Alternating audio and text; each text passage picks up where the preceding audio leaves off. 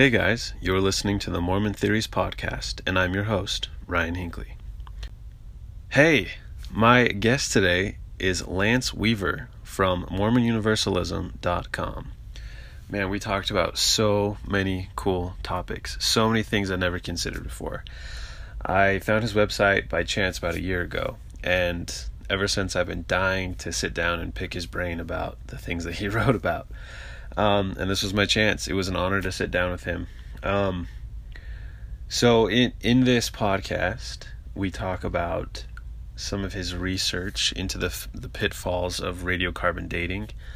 Um, we talk about his theory on Book of Mormon geography and archaeology, how maybe some of the dates in the Book of Mormon itself are a little off. Um, then we talked about universalism, the idea that all people, regardless of religion, will be saved, and how Mormon scriptures actually teach this, probably. Um, we also talked about God revealing himself and speaking to non LDS prophets. That was really cool. Um, that got us talking about some channeled texts. Um, we do talk about uh, that term quite a bit in the podcast, or at least a couple times. And um, if you don't know what that is, a a channeled text is is where it's where a person on earth becomes a channel for some higher power. And through that channel produces a work of literature that that person themselves probably couldn't have produced otherwise. Um, some examples of that are the book of mormon and the D&C those are both considered by some to be channel texts right? Joseph smith couldn't make the book of mormon by himself right? But through if he was acting like as a channel, he could.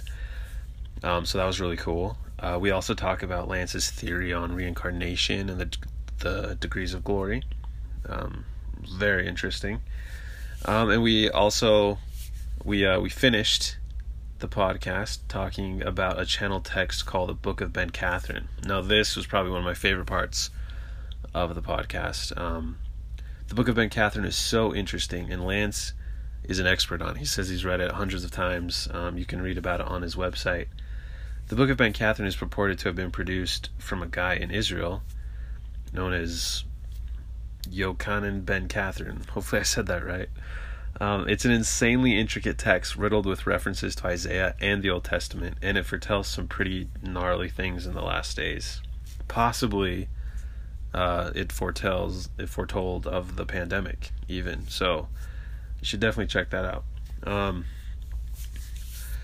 yeah, so that's what we talked about. As always, uh, you can check out the show notes at mormontheories.wordpress.com, and I would suggest that you do that because I've got links to a lot of the articles that Lance and I talked about in the interview. Um, and as you listen, please know that the views of my guests on the podcast do not necessarily reflect my own beliefs or the official doctrine of any denomination including the Church of Jesus Christ of Latter day Saints.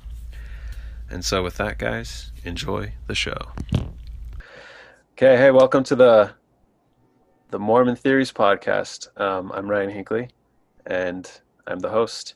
I'm here with Lance Weaver, my guest. I'm super excited to talk to him.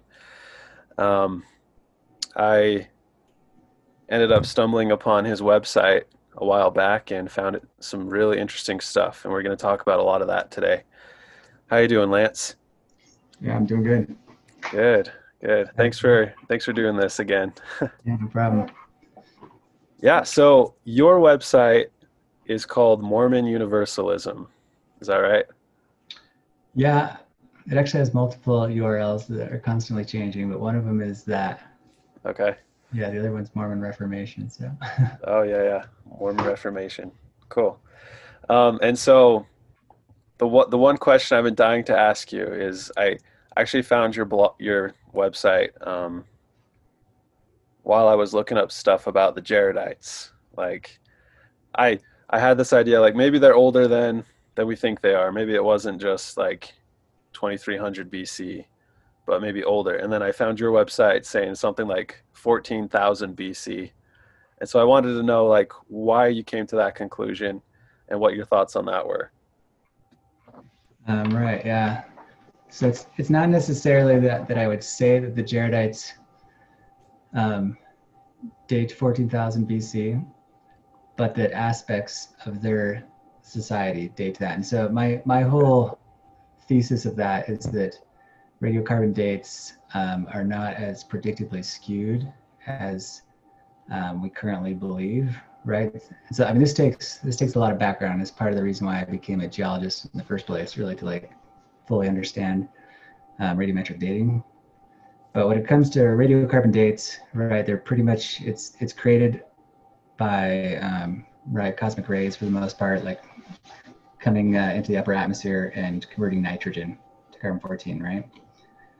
So because it's in the upper atmosphere, it's largely dependent upon the Earth's um, electromagnetic field. Like that is what kind of dictates the level of uh, kind of cosmic bombardment we get, mm-hmm. because the, the, Earth's magnetic field deflects, you know, a lot of that um, really high frequency energy that comes from the sun.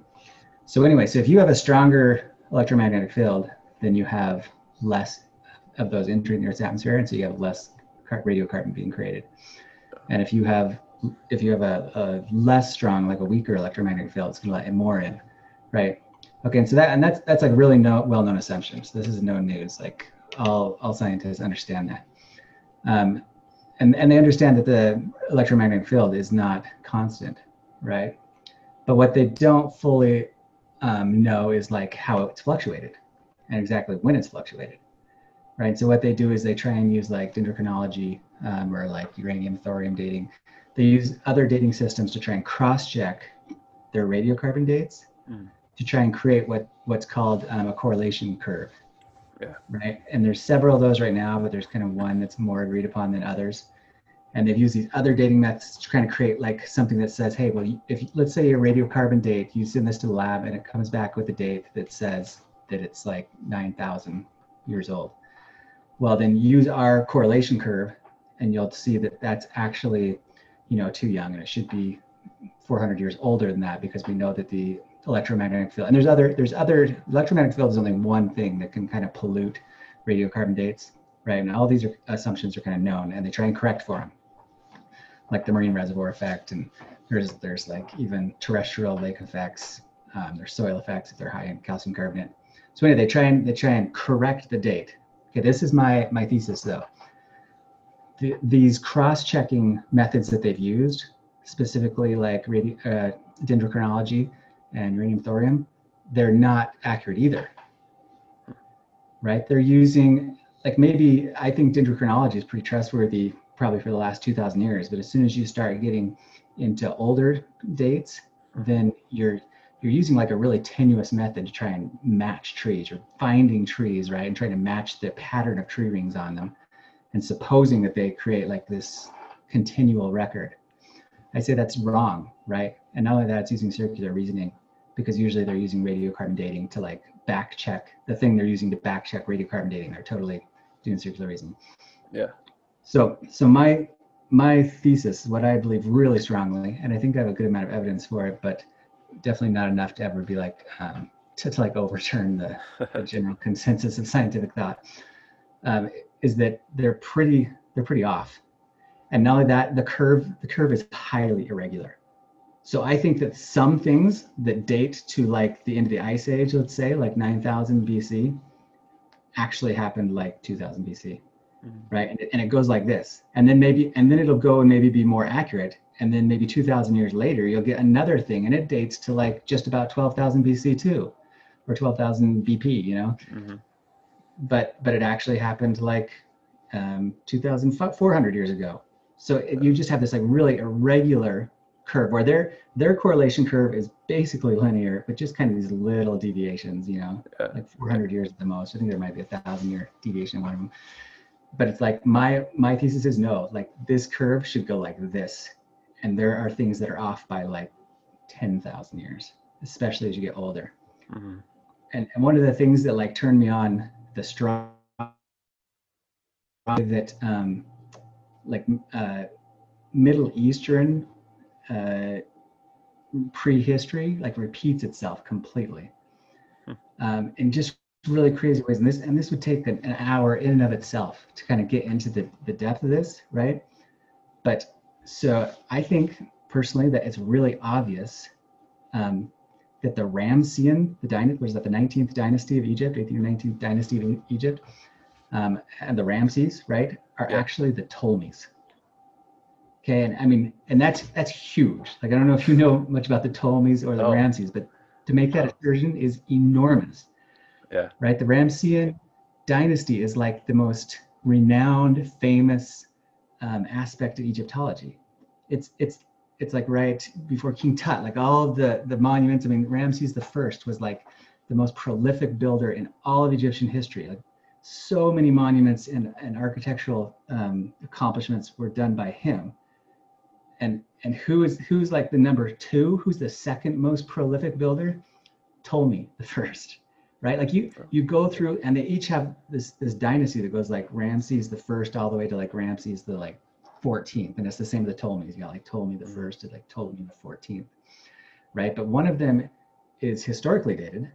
The Ptolemies we know like their dynasty lasted from you know just before the time of Christ to like um, I don't know four 450. I'd have to look at my dates because I haven't looked at this stuff in a while, but some something like that 450 BC um, or 400 BC. Mhm.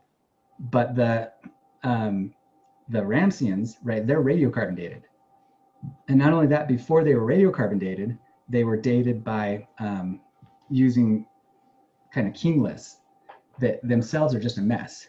Yeah. Okay, and these king, these king lists are also they're they're also based on faulty information because during the Persian Empire, especially, like there was a serious um, battle in Egypt, in Egypt, um, sorry, in the in the Middle East in general, where all these different authors were trying to claim their culture was the oldest.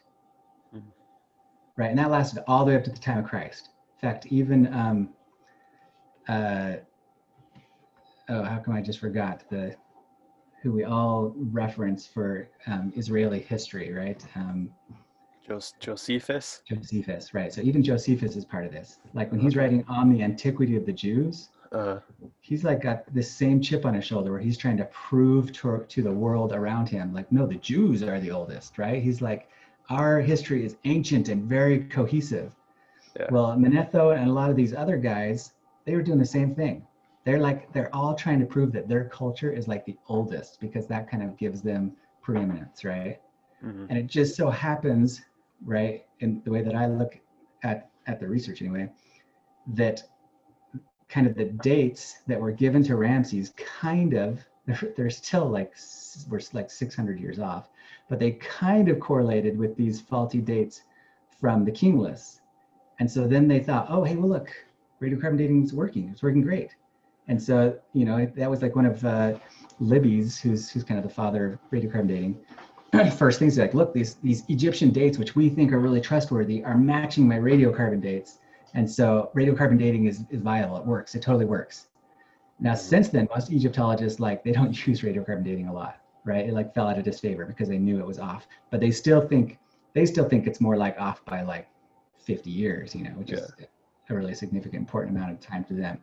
But I say no, it's off by like a thousand years because you're dating the Ramessean dy- dynasty to like 1100 BC when it's the Ptolemies. Like these guys are the Ptolemies. Like why why does it pass any, cross anyone's mind? Like the Ptolemean dynasty, they haven't found a single mummy, right? like from from the dynastic rulers, they don't know where Ptolemy the first, Ptolemy the second, Ptolemy the third. None of them. We we don't know where any of them are. And it's like, well, why? Because we have so many records. We know that it was such a huge thing that these Greek rulers, you know, were massive and they were incredible builders, but we can't find any of their like crypts. Why? Because well, we have. We found them all. We just called them Ramsean, and and the Ramses ones were called Ramses in the first place because they were trying to correlate it with the Bible. And it's like it, the whole Middle Eastern archaeological system is so messed up, all because the beginning archaeologists were tra- trying to correlate it with the Bible, and they saw these huge monuments and like, oh, they look so ancient.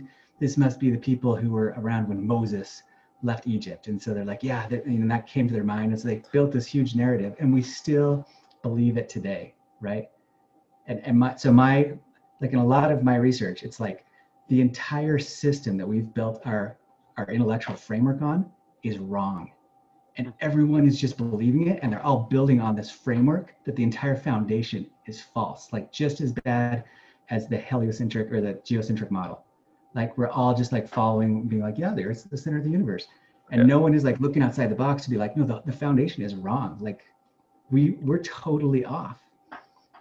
And and anyway, so, so radiocarbon dating is just one aspect of it. hmm but but the ice age is another part that that i could go off on because it's one of the things that's totally i think led us it's anyway it's so big it's hard for me to like it's hard for me to talk intellectually to to scholars about it Yeah.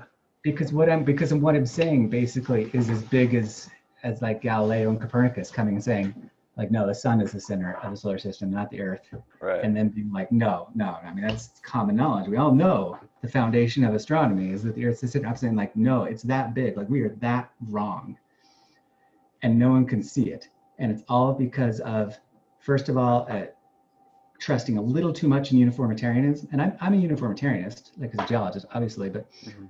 but we we we follow a, a, a version of uniformitarianism that is too extreme because there have been massive changes and Yeah. most of them had to do with the earth's electromagnetic field and solar output um, and and the ice ages are com- anyway that's something So- else like you know So with the those changes in the electromagnetic field, is that like connected with uh, the changing of the North Pole? Because you know it like changes precession or whatever it's called. Is that, or am I way yeah. off? I'm sorry. I don't, no no there's a lot there's there's a huge relationship there okay, okay. Yeah. so like um, first of all there's a there's a difference between the obviously the what north pole right Yeah. that that has to do with the like the geomagnetic it's the same thing so electromagnetic field is kind of what lets us know which way is north Right.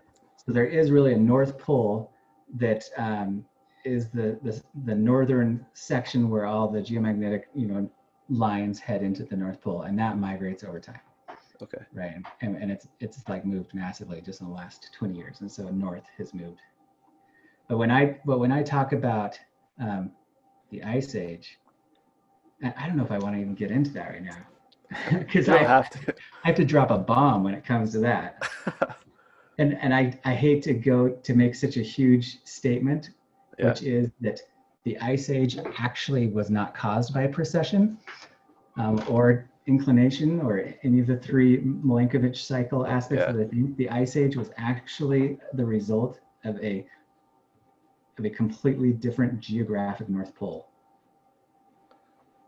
The North Pole was over Greenland during the ice age, And that caused. and that like the- caused a global an ice cap that extended all the way to New York and Chicago and all the way into Germany and you know southern England.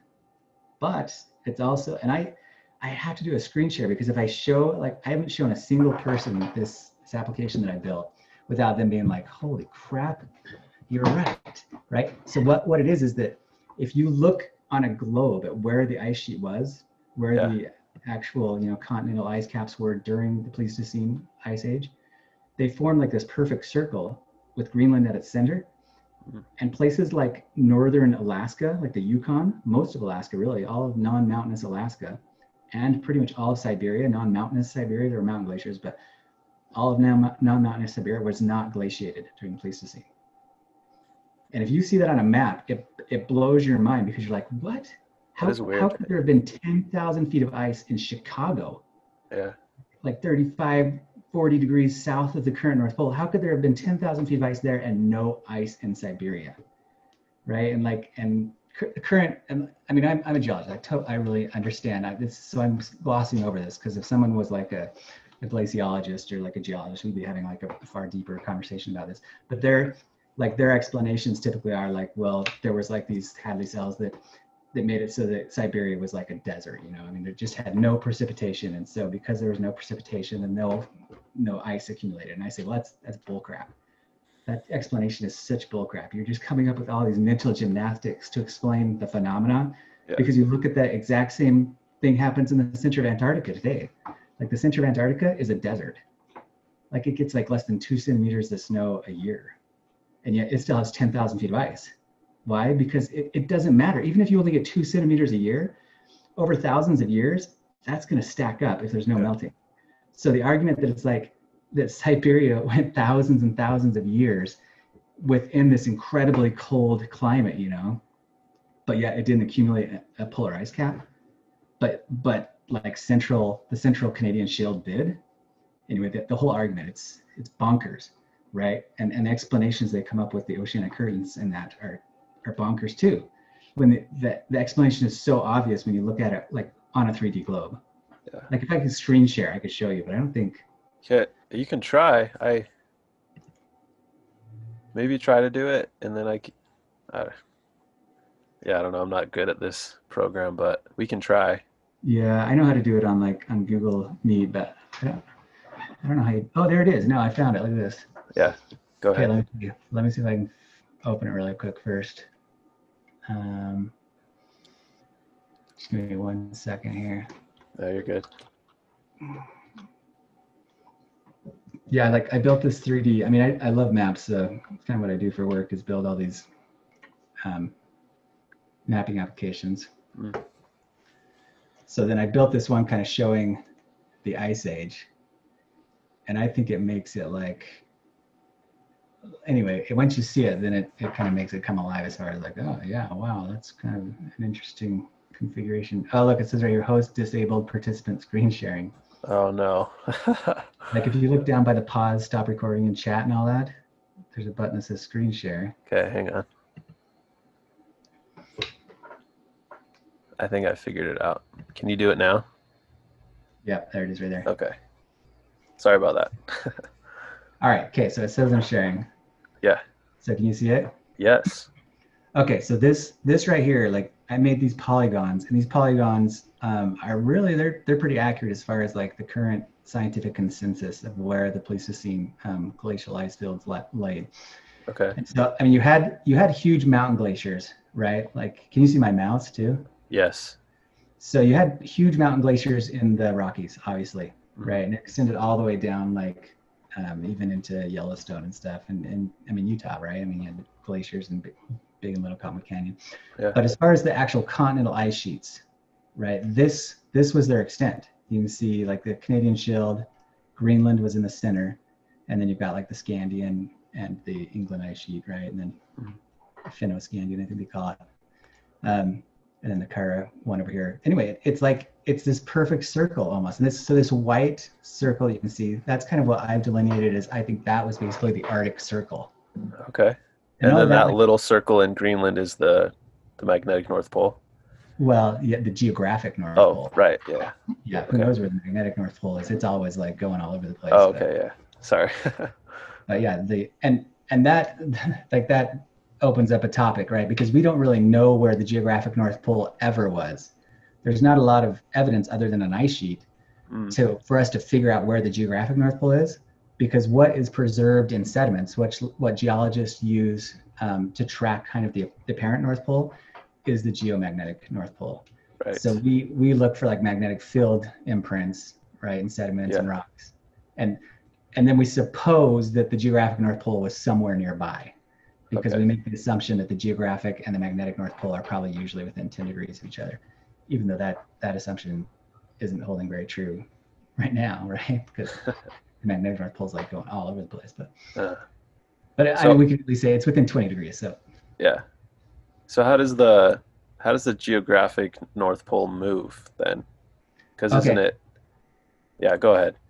uh, it, it's not easy, right? And I think people people pointed this out like back when, and it was usually creationists, and so that's one of the reasons why it was always um, dismissed because like when you got like huge catastrophists and creationists who, whose other science is kind of like so bad that people don't believe it, um, and they're the ones pointing this out. Then it's like a, a no one's going to take it seriously, right?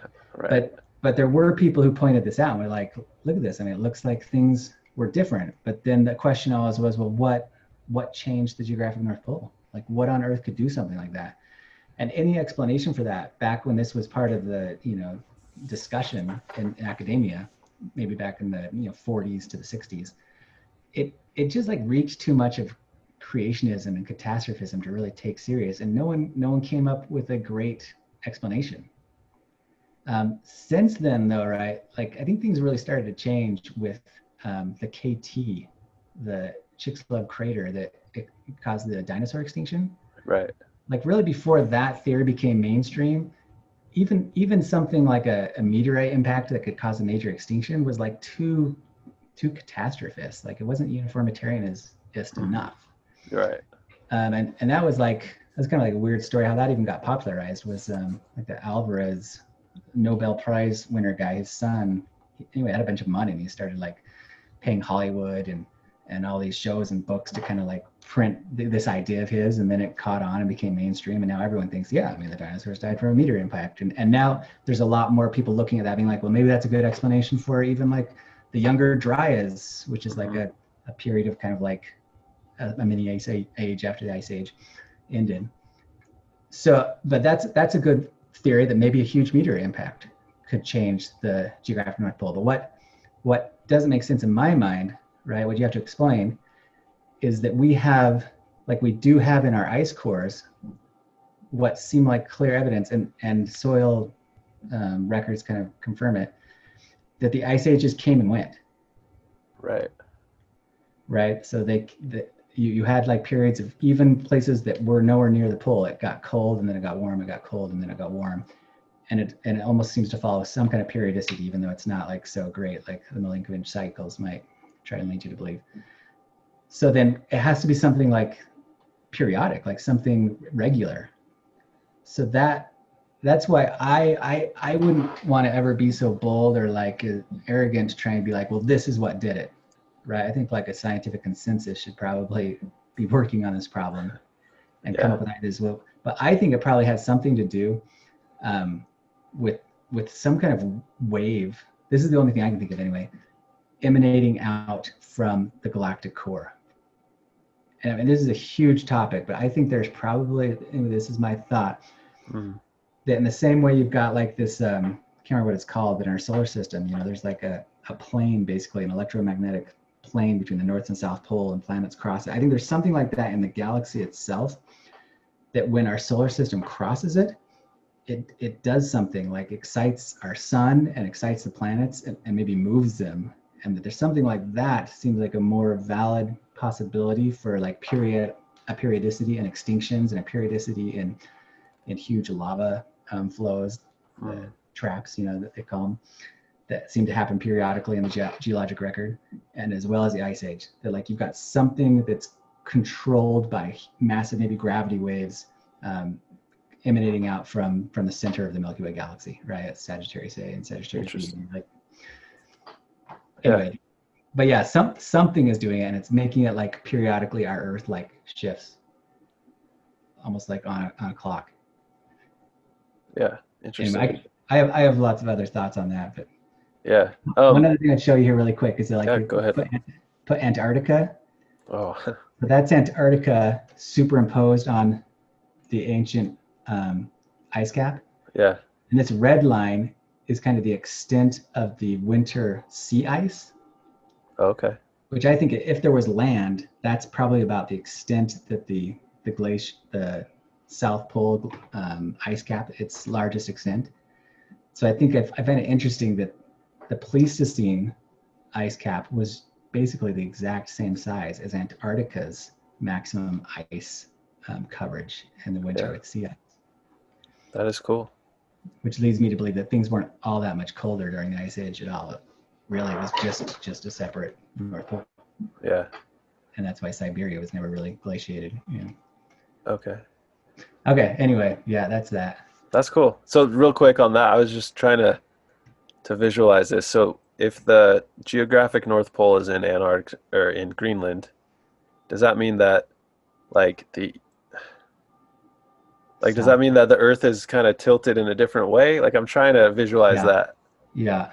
Okay and so it could mean it could mean like right now the earth is tilted what 23 and a half degrees yeah on its axis so maybe it wasn't 23 and a half degrees maybe it was something a little different but at any rate it could have still been 23 degrees it could have been about the same it's just that now greenland was, was toward the north star right? Okay. instead, instead of our current north pole. Okay. Yeah that makes sense. Cool.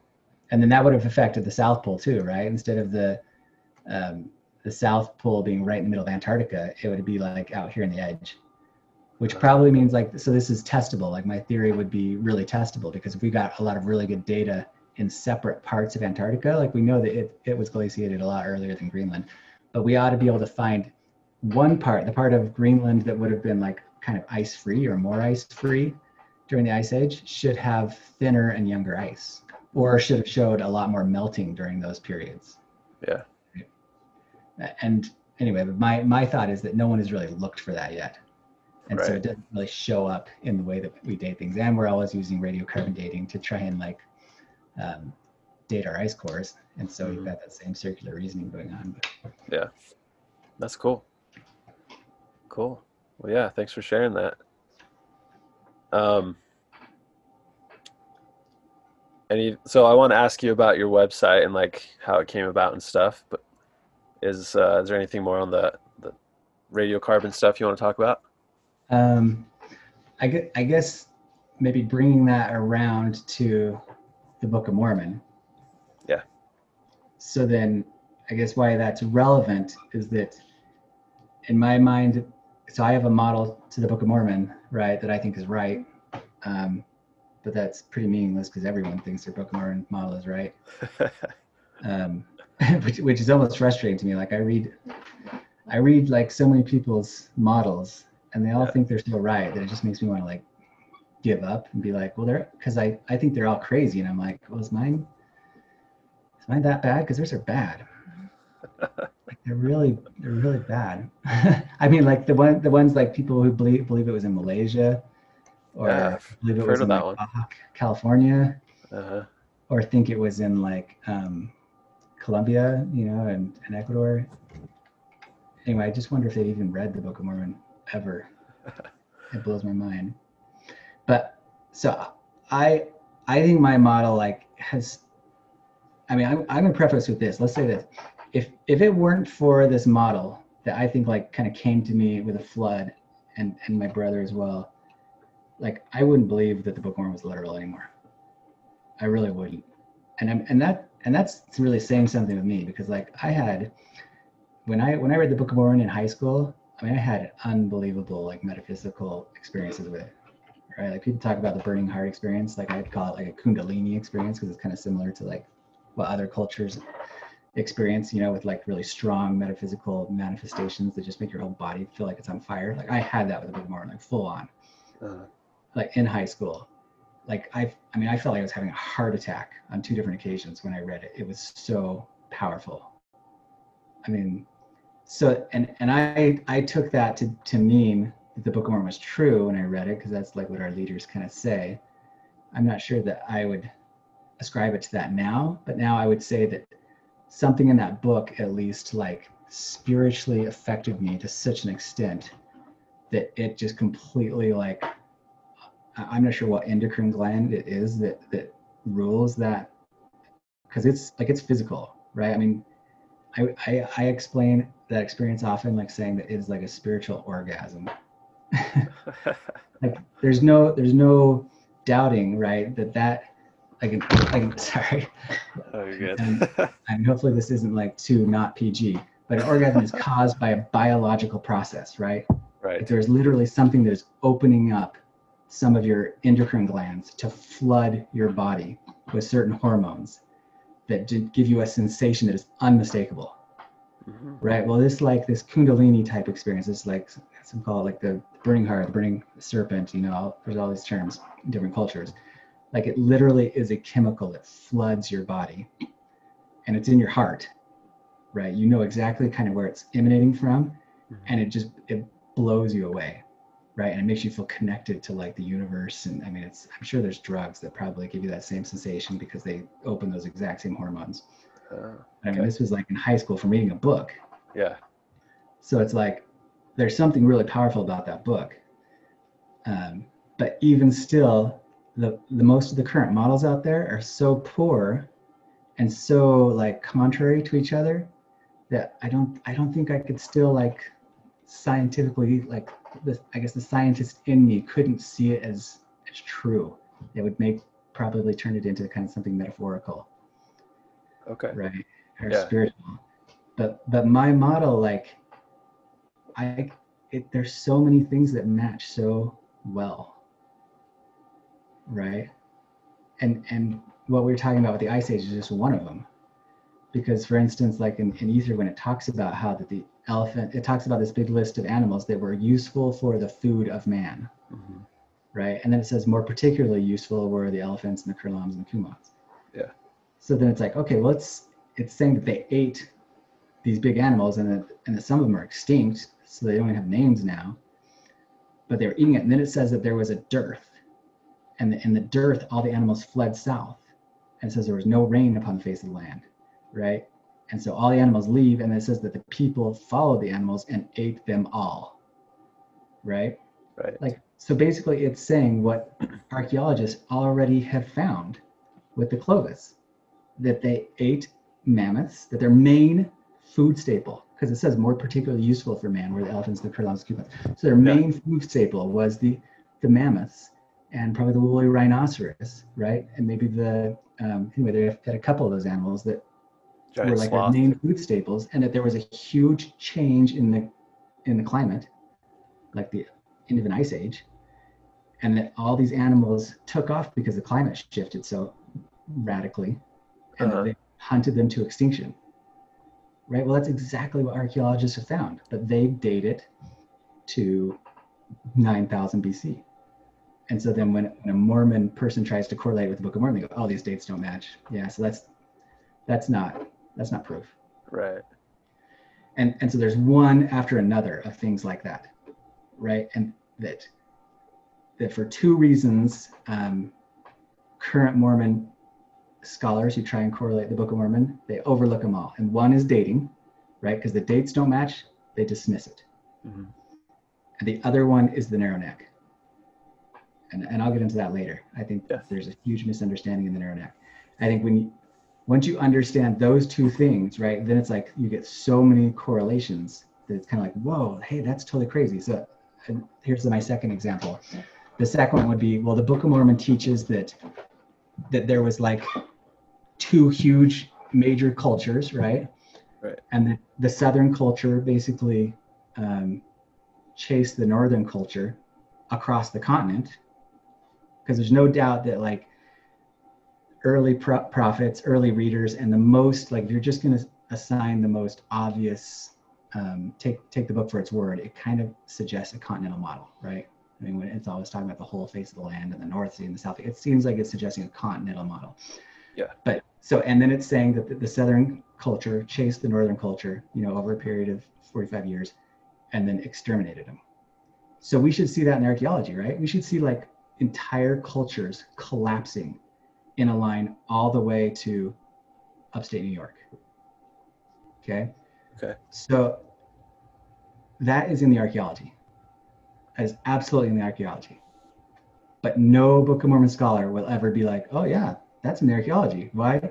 Because the dates don't match, right? The dates totally don't match. Yeah. Okay, like archaeologists know that the Maya collapsed 800 AD. Well, that's after Book of Mormon times, right? So that's no match. then Teotihuacan collapsed shortly after, you know, 900, 800 to 1000 AD. Teotihuacan culture, which is the Mexican Highland culture, totally collapsed. Mhm. And Teotihuacan was um, abandoned. After that, the Chichimec lands all the way up West Mexico, the exact same thing. They completely collapse. And in that case, there is like bodies everywhere, right? Alta Vista, like the, there's like four different ruins in there where they just find so many skeletons and so much evidence of warfare, right? And so, and then those areas were abandoned. Shortly after that, around you know 1150 AD to maybe 1250 AD, the Anasazi lands collapse. Anasazi um, culture collapses, right? You have the Chacoan phenomenon before that, where it just explodes. Like all of a sudden, you have this influx of so many people that they're building great houses like everywhere.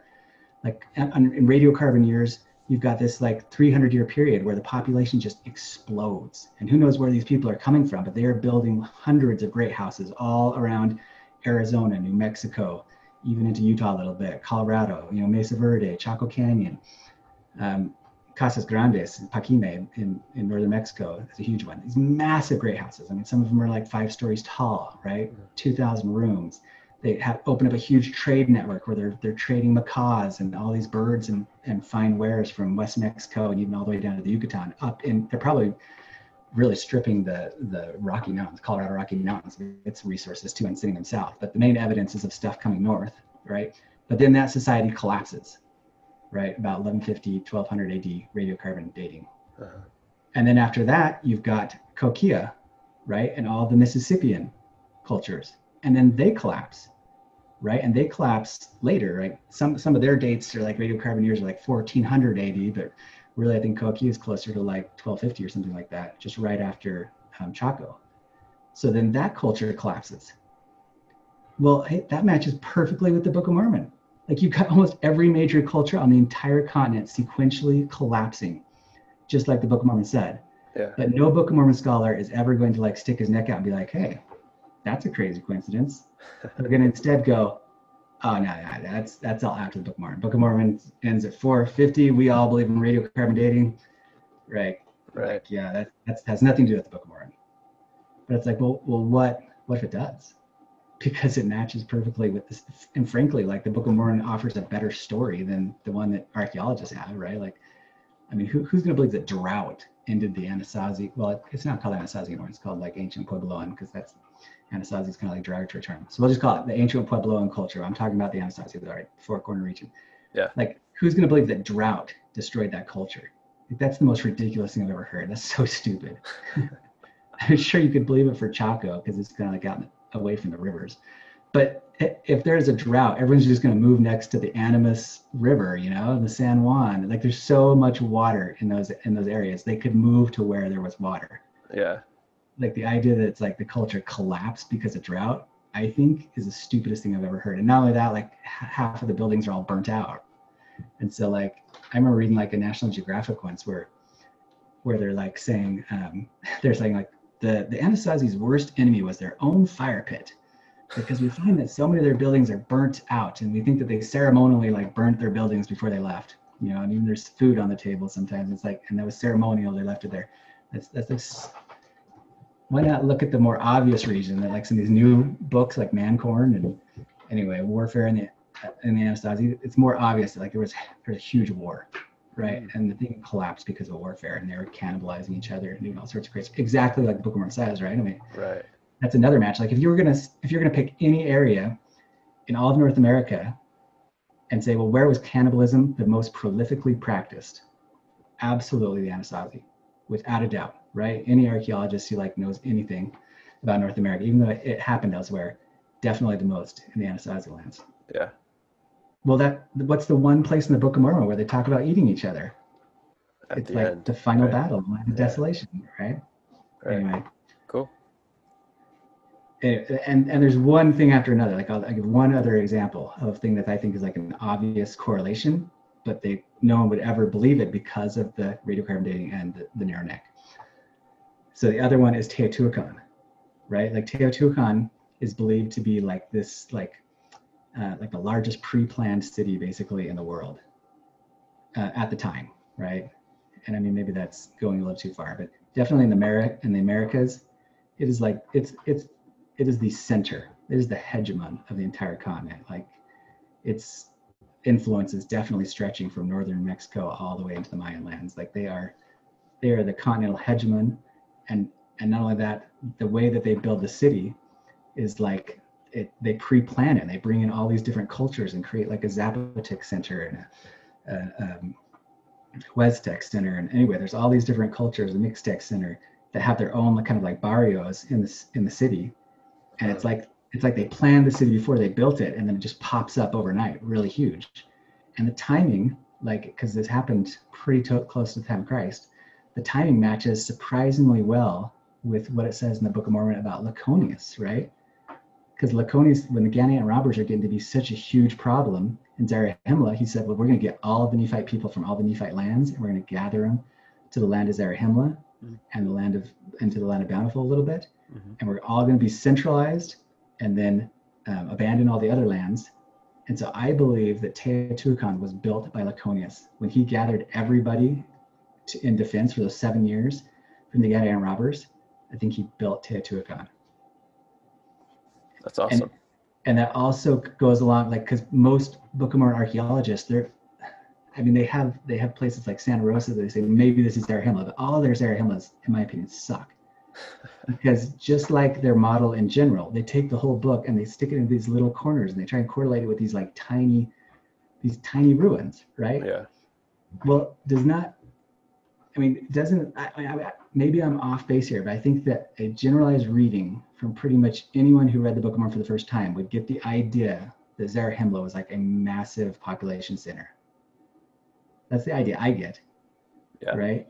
But Right. it's like like like it's if you're gonna try and find it, you should be finding a huge ruin. And it should be like the preeminent ruin. Even if it's small, it's bigger than everything else. hmm Right. Except for maybe the city of Nephi. Like the the idea that the Book of Mormon tries to put apart, I put forth, I think, is that Zarahemla is the preeminent city. It's not some tiny little city with these massive other empires surrounding it. It is the preeminent city.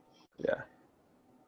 So that that's another thing. Like if you're going to ask an archaeologist, what is the most preeminent city in all of Mesoamerica and all of prehistory? It's Teotihuacan, without a doubt, right? And right behind it, especially even in the in the writings of like all the Aztec, like right behind it would probably be like Cholula, which is just to the south to it, right? Those Mexican highland cultures, they were like they were the political hegemons, they were the population centers. Okay. So anyway, that's my Zarahemla, like Cholula and and Teotihuacan. But no no Book of Mormon scholar would ever say that because like, well, we know Zarahemla south of the Narrow Neck, so then where's the Narrow Neck? Yeah. Right. And so then that gets into like a, a whole another can of worms that would take me another 40 minutes to explain. but anyway, I have I have like uh, a book I'm writing, so I'll I'll kind of get into that and kind of Oh, cool. some other time because there's so many awesome, like so many amazing correlations. The city of Nephi, the correlation is just anyway. Every, every one of them, I think, are like, wow, like everything the Book of Mormon says is like right there, obviously in the archaeology. Like not just not just there, it is like the most. It, it's like the main story in archaeology, you know. Mhm.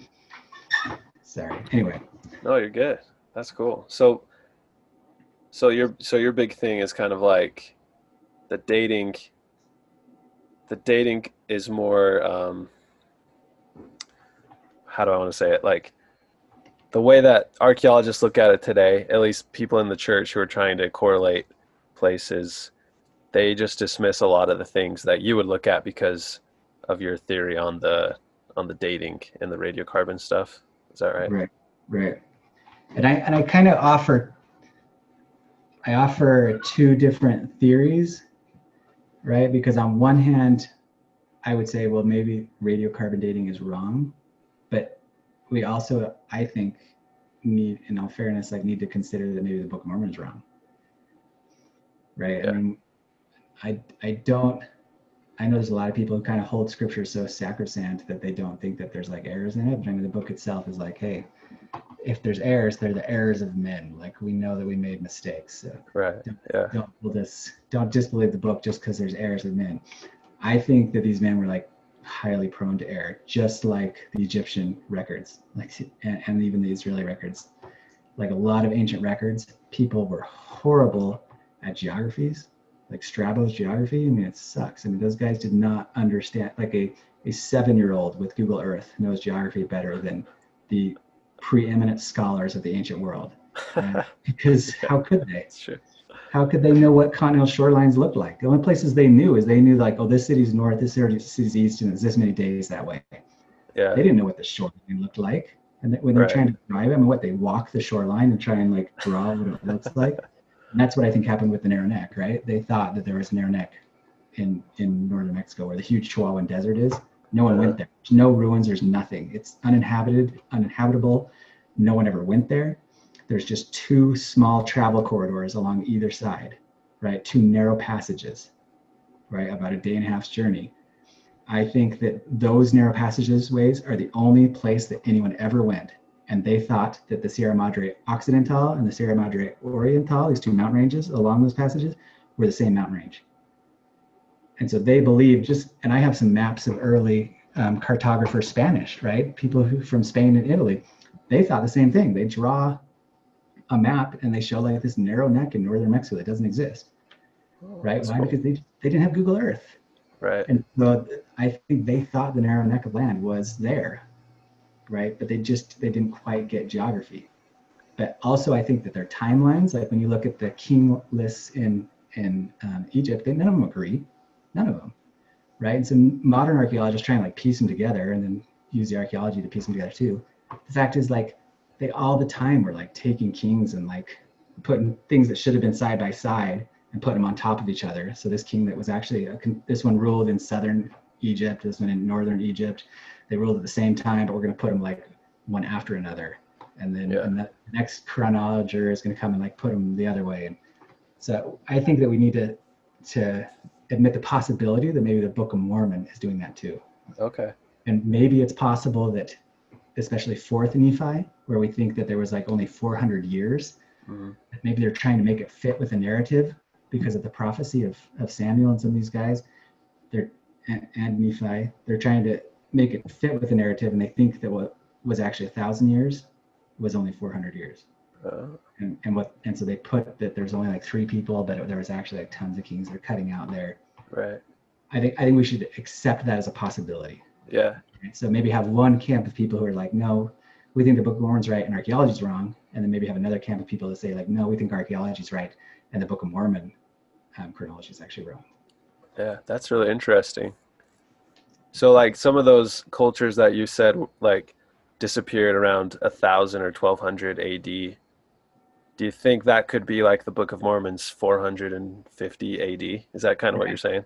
Right. Yeah. So in my Okay. book, that, that is one of my theories, and there's there's there's really some crazy evidence for that, like some Yeah. real strong evidence.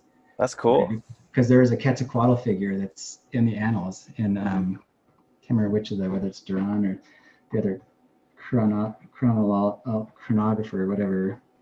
Anyway, he he has there being like a Quetzalcoatl lived a thousand AD or something like that.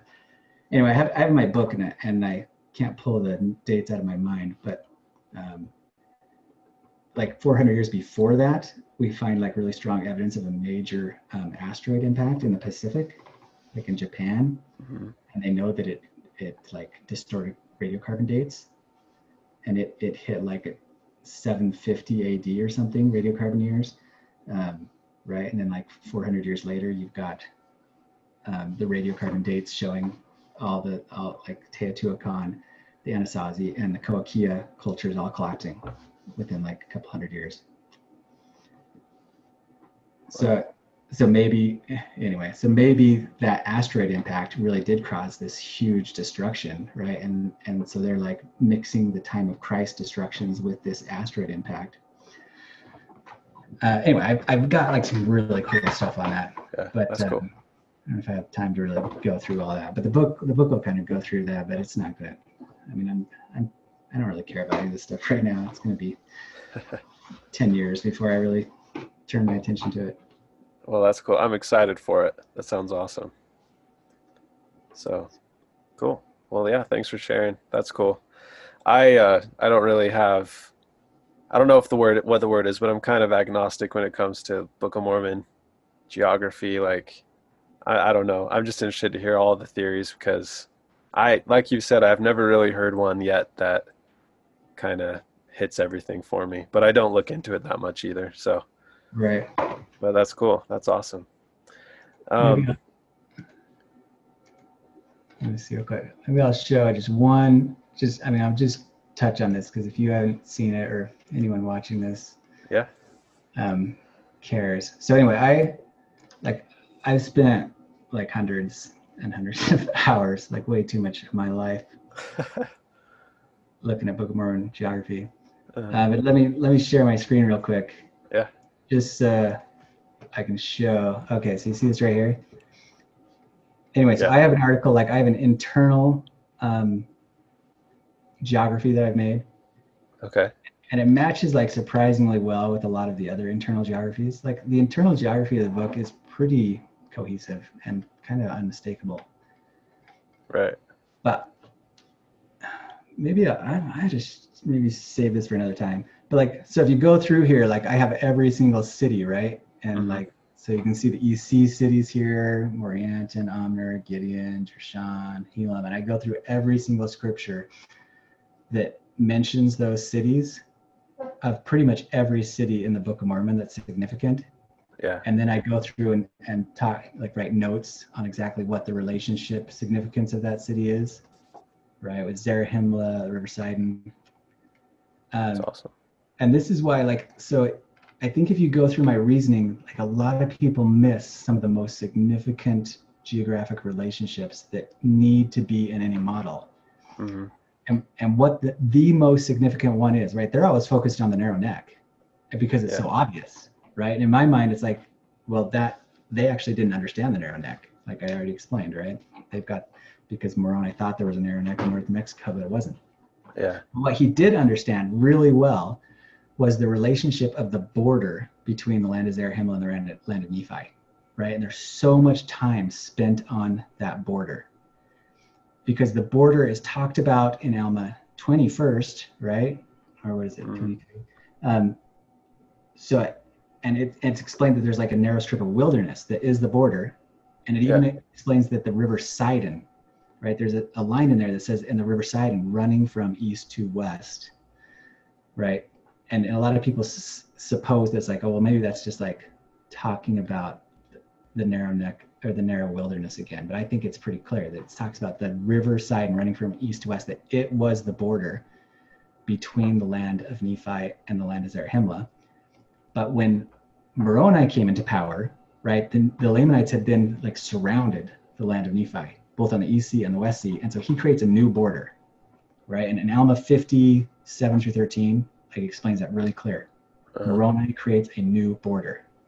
And he creates all these new cities to fortify, these garrison cities to fortify that border. And then all the chapters of Alma from like, you know, 40 to, to the end of the to 60 are wars fought over those garrison cities that were created to guard the new border.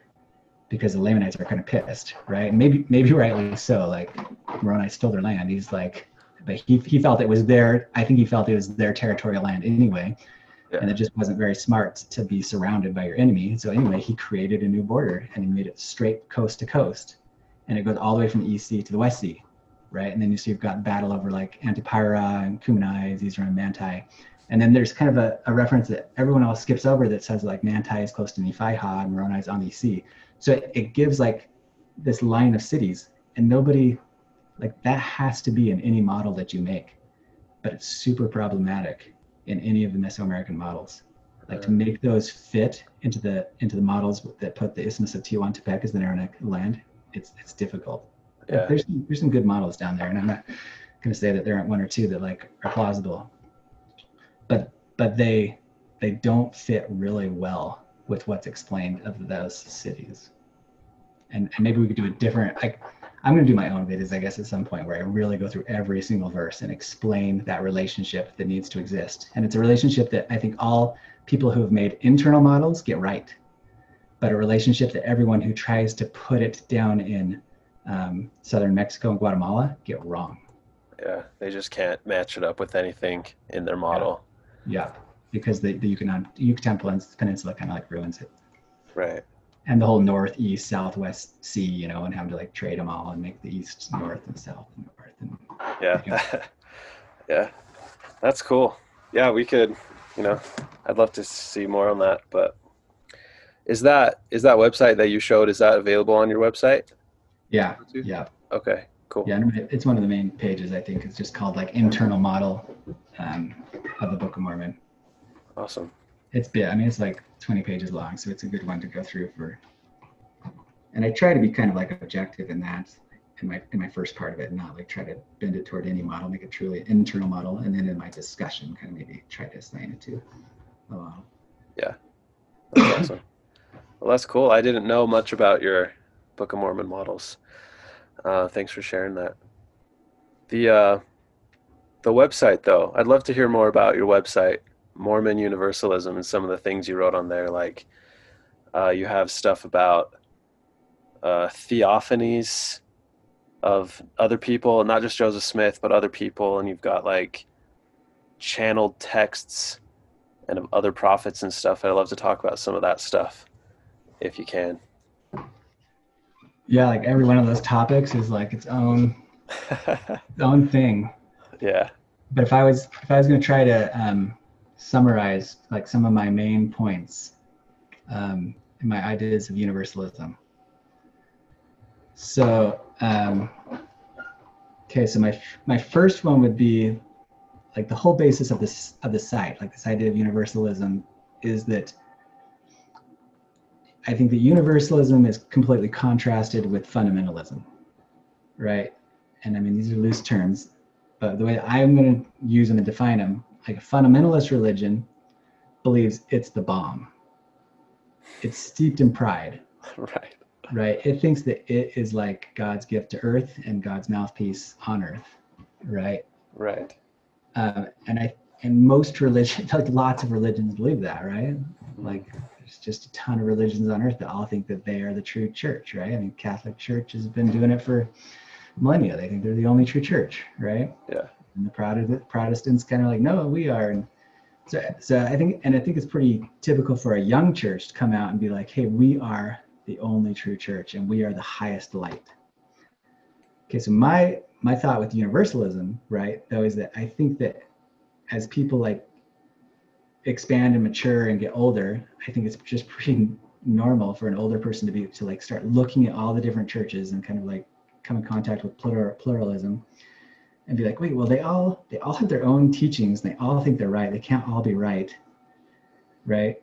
Mm-hmm. So then, is it possible that none of them are right? And a lot of people come to that conclusion, right? Is it possible that they're all wrong? I think that's kind of universalism. Um, and it's really what I'm teaching. So my premise is that the only true church that's that's spoken of in Mormon scripture, like in D&C 130, is the spiritual church in heaven. Like there is a church, and church might be like a weird word to use, but it's what the scriptures use. Um, it's a spiritual organization that exists in heaven, right? That the church of the firstborn talked about in Hebrews and stuff. It is it's a church in heaven. And basically what is it, it is is it's the realm in heaven where all the most selfless, amazing people who've lived go. Right? And the thing that governs the hierarchies of heaven has nothing to do with what religion you belong to, has everything to do with your righteousness. Right? Yeah. Like Abraham wasn't like chosen and he, and neither were any of the prophets because of the religion they belonged to. It was because they lived a certain way. They had a certain mindset that was aligned with with the most impressive people who've ever lived, right? And so they occupy this higher echelon of heaven. And so and so universalism and and the idea of Mormon Reformation, right, is that an individual and a church needs to come to that maturity to where they stop thinking they are the highest light and that they have all the truth and that they have the highest truth and instead realize no we're all wrong. Like the truth is in God, right? God has the truth. These higher beings in heaven, they have the truth and they try to teach it to people on earth, but like almost immediately when they teach it, we corrupt it. Mm-hmm. We ruin the truth always. Israel did it, Mormonism has done it. Like I, I think Mormon scripture is pretty awesome, but I think we've corrupted it in so many ways. And most of those ways revolve around pride, revolve around us thinking that we are the biggest and best and greatest. And I think it's kind of largely responsible for a lot of the apostasy and leaving the church that's happened, like in the, especially in the last couple of decades. Like mm. so many people are themselves maturing into pluralism and universalism and realizing, hey, there's so much truth in all religions, and we don't seem that much better. I mean, maybe we are in some ways, but in a lot of ways, they might be better. Are we really that much better? And so then they're like, well, we say we are, but I don't see that. I don't see us being so much better. And so I'm just going to leave religion in general because I think it's all bull hooky, right? I, yeah. I don't I don't follow that. I think that religion is can be amazing, and it is amazing in so many people's lives. We shouldn't abandon it, but but we should recognize the pride that's inherent in fundamentalist beliefs, right? The beliefs that like over literalize scripture and always put ourselves like at the pinnacle and at the height and being so amazing and saying that our leaders the only ones that God talks to. And and I think that there's just so much evidence that destroys that model. Now, as soon as the internet came around, you, you can't even withhold that model. Like the fundamentalist model can only exist in a vacuum. As soon as you get the internet and you find out it's like, oh, really? There was a guy in China, Hong Xiuquan, who almost the exact same time that Joseph Smith had his first vision, this guy had a first vision too. And just like Joseph Smith saw two beings of light, he saw two beings of light. And he started a church called the Heavenly Kingdom, just like Mormonism, within the same decade. And he he introduced polygamy in it and communism, right? Socialism within his model. Like his model is so much like what came to Joseph Smith. And not only that, then the government like went to war with him and, and it started the Taiping Re- Rebellion, right? It killed like 30 million people. It's like one of the biggest wars of that era of Chinese history. And it's so similar to the story of Joseph Smith that then you have to be like, whoa, what the heck? Like when I when I started reading about that guy, it blew my mind. Yeah. And and same with the Bab, right? And uh, like uh, the Baha'i faith, like start reading about his theophany and him like having God come and introduce all this new scripture and all the reforms, and it's so similar. Like there's so many parts of it that are so similar to to Mormonism, uh, and even even the Millerite movement, right? Like so many things that are so similar to Joe Smith that like it's easy to be like, whoa. I mean, one of two things had to be going on here. Either one, these guys were all talking to each other or reading the same material, which I think is a little unlikely when it comes to China and Joe Smith, right? or they are like they're part of a bigger thing. Yeah. That maybe there is like, and I, I have theories on this that, that come from some pretty awesome channel text that I talked about right? And that goes along with some of the other stuff that I was talking about, these gravities waves that emanate out from the middle of the galaxy. Like when we hit these, the times and seasons, right? We hit the ends of these times that these like prophetic type people, even Hindus, like have these different times instead of the Mayan calendar. These these times correlate with these like I'll call them gravity waves. They could be any kind of like really strong electromagnetic wave, but they they they they bend space time. Um, this is kind of according to Oahspe, really, and I think it's an awesome theory. But so they bend space-time. And so as our solar system passes through these waves, the dimensions like close in on each other. And so suddenly heaven and earth, we're gonna call it heaven and earth, but I'm gonna say it's actually like heaven is just another dimension. When we die, we go to another dimension, right? Mm-hmm. Those dimensions suddenly come closer to each other. So communication through the dimensions is possible. And so when we hit one of those, the ends of these times, right? Um, heaven and earth come closer together uh, because time is worked and so suddenly people start having all these spiritual experiences and like everyone's seeing angels not just joseph smith. Like yeah. ellen white is seeing angels like everybody is seeing angels. Everybody is like having revelations. Why? Like why why the second great awakening did suddenly you get so many religionists not just in new england but also in iran and in china? Why were they all having these amazing like religious experiences? Because space-time was like fluxing. And so heaven and earth came closer together. And so suddenly they get all this inspiration from these higher heavens and they all these religions spring up, right? And those religions are full of really very similar doctrines. Um, so then universalism again, right? It's like we shouldn't think that we're the bomb, that we're the highest heaven, because everybody channels God um, according to their their own ability to see God. Yeah.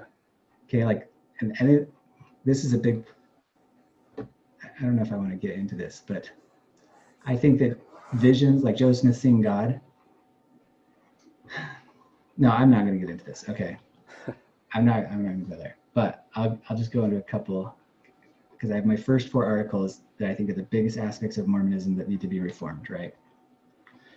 So all all revolving around universalism. First we need to realize that the only true church is a church in heaven. Okay, it's not it's not a church on earth.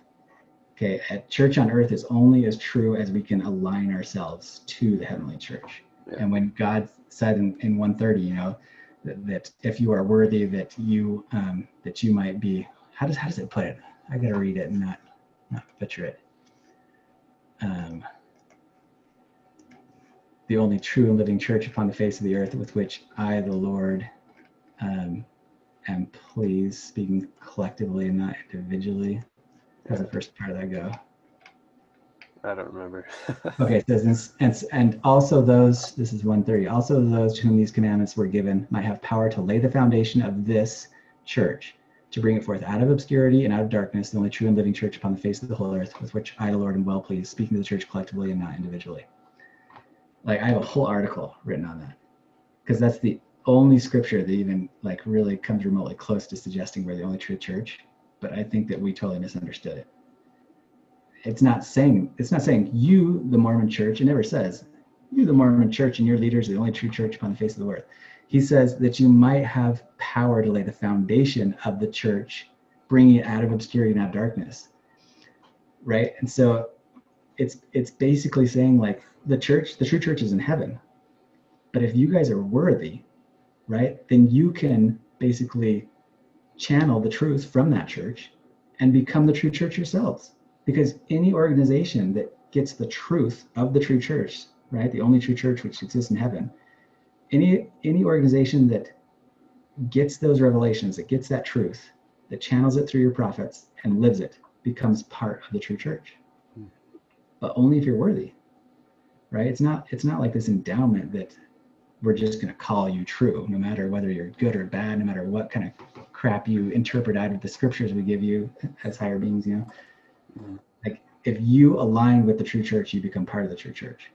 But that includes every religion, like the Seventh Day Adventists, that like any of them. If they're aligning with the revelations that are coming from the true church, then they become part of the true church. But they can't call themselves the true church because the only true church is the church in heaven. Right and I and I think D&C 10 makes that like pretty clear. But I mean, I, like I said, I'll have, I'll have my own article on that because there's so many amazing scriptures um, that that I think we just we just missed. Mm-hmm. We just ignored them. We like we teach lesson after lesson on these fundamentalist scriptures that like soothe our own pride. yeah. right? And we and we gloss over things like like what D&C 10 uh, 67 where he's like behold this is my doctrine. Whoever repenteth and cometh unto me the same is my church. Wherefore whosoever declareth more or less than this the same is not of me but is against me. Therefore is not of my church. It's like you don't ever hear that heard preached in, in church. Heck no. We want to we want to talk about D&C 130 we want to forget about D&C 10, 50, you know, 67, where he says that anyone who repents and is coming to Christ is part of his true church, is yeah. his church, you know. And right. anyone who teaches more or less than that is not part of the true church. but, yeah. That's cool. That's cool. So the the main I like I think of D&C 76 um, because whether we believe it or not, like that's universalism. right? everyone's getting saved. Like everyone's going to the telestial or the terrestrial or celestial. And those, that's it's all heaven, no matter which one it is. You know, and so I think we don't. I don't think we typically, as LDS, we don't typically think of us as being universalists, but I, I think we are really. We just don't realize it.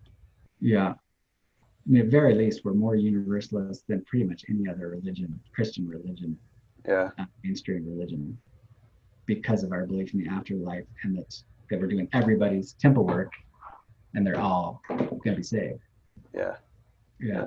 And we have like we have such amazing scriptures in our canon that once again we don't we don't focus on and we hardly ever read. But like so here here's a great example. Um okay two scriptures that you'll rarely ever hear in church but that are so universalist and so beautiful like really. Um, 2 Nephi 9, 25 and 26, and Mosiah 15, 23 and 25. Uh, oh yeah, and then the other one, like uh, Moroni 8, 20. Okay, so check, check this out, okay? So 2 Nephi 9, 26 says, For the atonement, the atonement satisfieth the demands of his justice upon all those who have not the law given to them, that they are delivered from that awful monster, death and hell, right? Okay, so listen like really carefully. The atonement satisfieth the demands of justice upon all those who have not the law given to them. Anyone without the law is saved. Okay, and maybe and maybe we're maybe you don't believe that one. And so then let's go on to Mosiah 15, 24. And these are those who have part in the first resurrection. And these are they, right? The first resurrection is like when the celestial spirits come forth. These are they who have part in the first resurrection. These are they that have died before Christ came in their ignorance, not having salvation declared unto them. And thus the Lord bringeth about the restoration of these, that they may have part in the first resurrection or have eternal life, being redeemed by the Lord. Right? Anyone not having salvation declared unto them comes forth in the first resurrection. Like that's pretty big.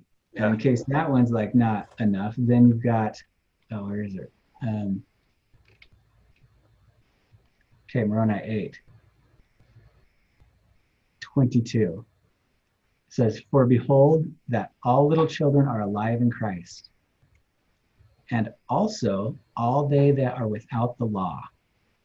For the power of redemption cometh unto all them that have no law. Wherefore he that is not, wherefore he is not condemned, for he that is under no, for he that is under no condemnation cannot repent. For unto such baptism availeth nothing.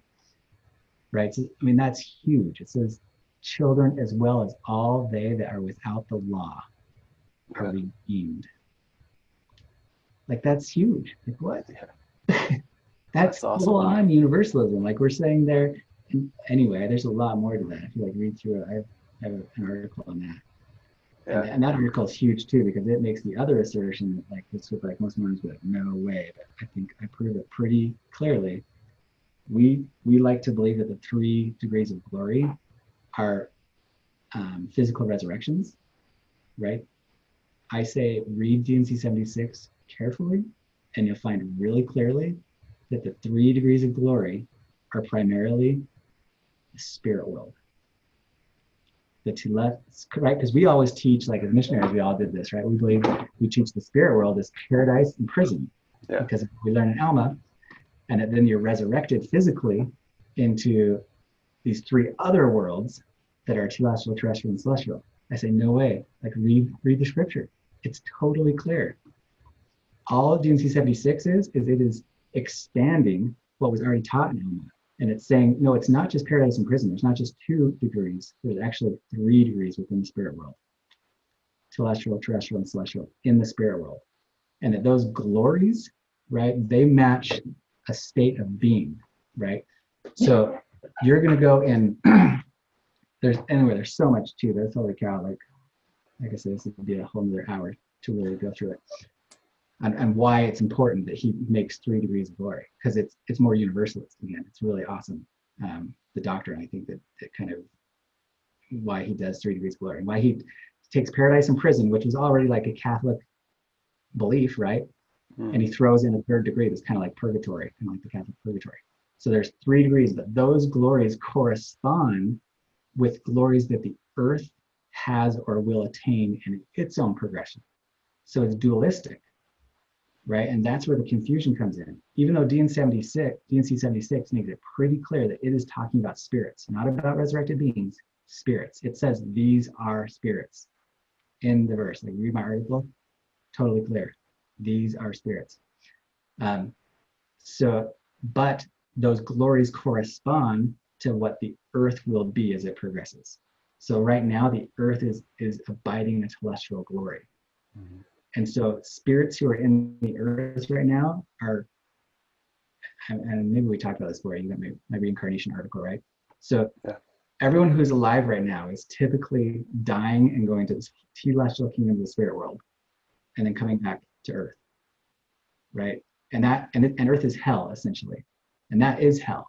So the, the Hindu concept of samsara, this wheel of being stuck in the system where you're going to heaven and coming back, right? Because right, what does it say? It's like that they may, you know, go with Abraham, Isaac, and Jacob and enter the kingdom of God to go no more out. Yeah. Right. And there's like three different scriptures like that. We're, we're we are trying as Christians, we are trying to exit the wheel of samsara, this reincarnative um, cycle of going to the telestial kingdom and then back to earth, telestial kingdom and back to earth. Like that's hell.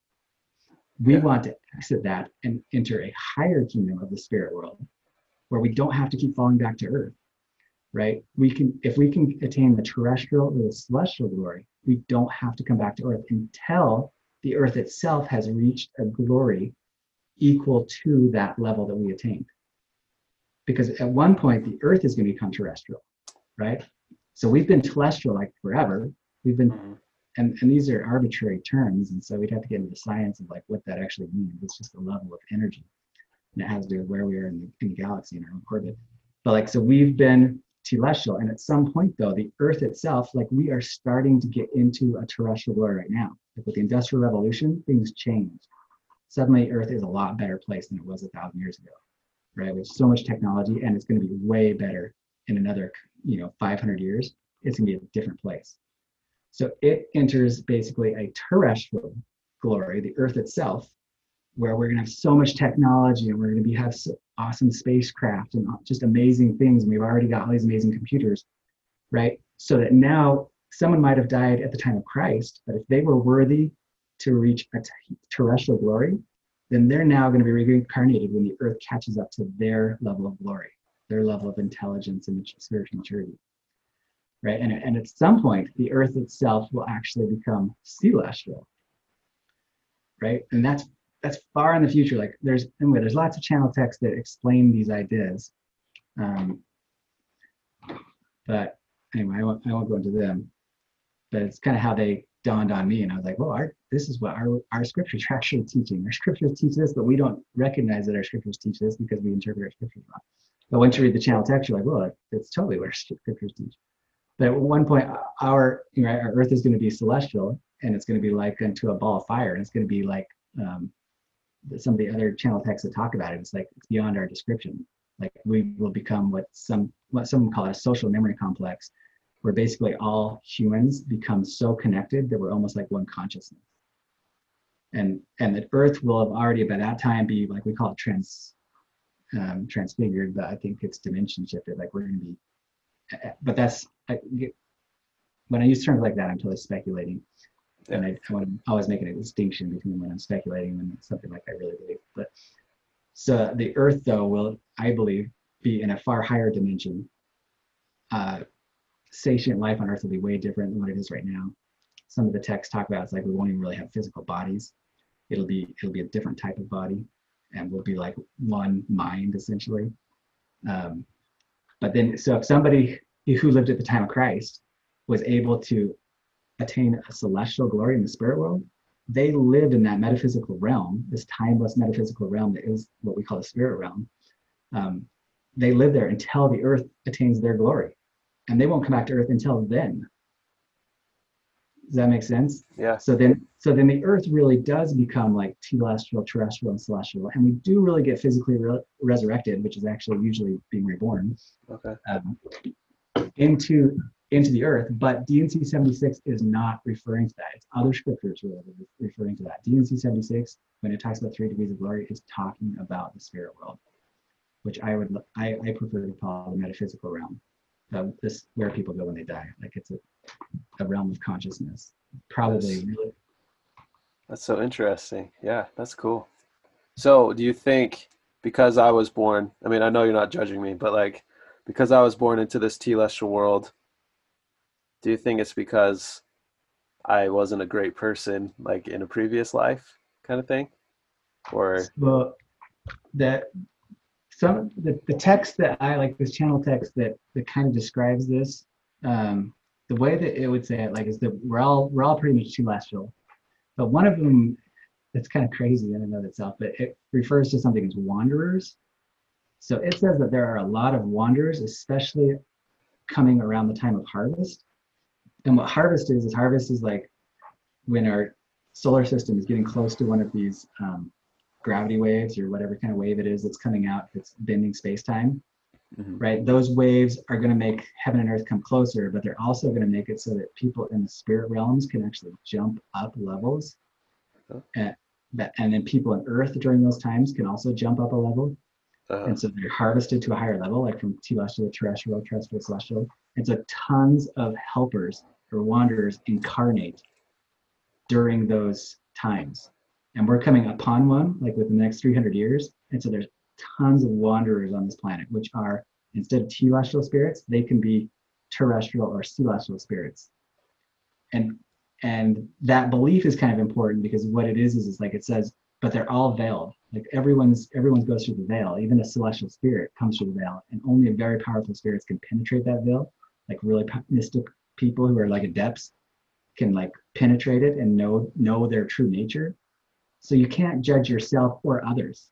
Kind of like it's saying that we entertain angels unaware. You never know. Like your neighbor, you can't be like, oh, he's a lowly spirit. Like for all you know, your your autistic son could be like a wanderer. Because what it says is like during harvest, a lot of these wanderers incarnate just to bring up the the earth's vibration in general. Like just their presence on earth in, incarnated helps the earth to become better wow, that's cool. and higher. And so then we can't, we shouldn't ever judge ourselves or others. And and you could always tell, I think, because everyone, everyone always is like, like any like spiritual person I know is gonna be like, yeah, I'm definitely a wanderer, right? I'm I'm definitely like a six density celestial spirit, right? So whenever whenever you get someone who's like who says that, then I always be like, yeah, no, you're not. yeah, you're not. Like, if you were, you would you wouldn't think that you were. Like, you Yeah. have some humility. I think that the important thing is you don't judge others and you don't judge yourself. Yeah. Unless you have had the heavens open to you and you have literally like seen across dimensions and seen your true nature, which I think is like so rare. Um, like, don't judge yourself and don't judge others. So that makes me think of something Joseph Smith said. Um, he said something like, "If I were to tell you who I really were, who I really am, like you wouldn't believe me, or you would try to kill me, or something like that, right? To that Right. effect. Do you Right. think that was kind of like, like he's one of those veiled wanderers, and he kind of saw his true nature, and that's what he was referring to? Do you think that? right, right. He said, if you knew what I knew. But Yeah. but I, I agree with that. So like one of the texts when it talks about wonders is like how you how you differentiate them. It says that you know I can't remember the words, but it's basically like that they are radiant beings. And I I think that is a good way to know like how progressed someone is. Like I think a lot of people come to Earth like with disabilities to because they want to learn, you know, and so maybe they wouldn't maybe they could be super advanced and not strike you as, as being a radiant being. But i think there's a lot of people that they just like radiate light. You know what i mean? Like you love to be around them because not only do they make every like they they just make people feel loved and they make people feel heard. But then not only that they have so much in them that, that it's like the world just like congregates around them. I think joe smith was one of them like a dynamic character. Yeah. You know and but even him you know in dnc i mean god like the first like 20 chapters of the dnc like there's several places where like whoever he's channeling is saying like you know the lord is saying hey you know what? You can fall. Don't think that you're like above falling. Like a prophet can fall. And if you don't repent you can fall. And I'm, one of my beliefs is that the way that joseph smith came about polygamy that he did fall. Right and, and that God took him from the earth because polygamy was a full-on mistake. Even, even even if polygamy is like kind of a viable like relationship um, arrangement, which I think it is, the way that he introduced it and the way that it was lived among the early saints with so much manipulation and coercion um, involved in it, that it was a huge mistake, and that because of that, like Joe Smith was taken before before I could fall any further into that mistake and the saints Gotcha. will not like deal with the aftermath. Mhm.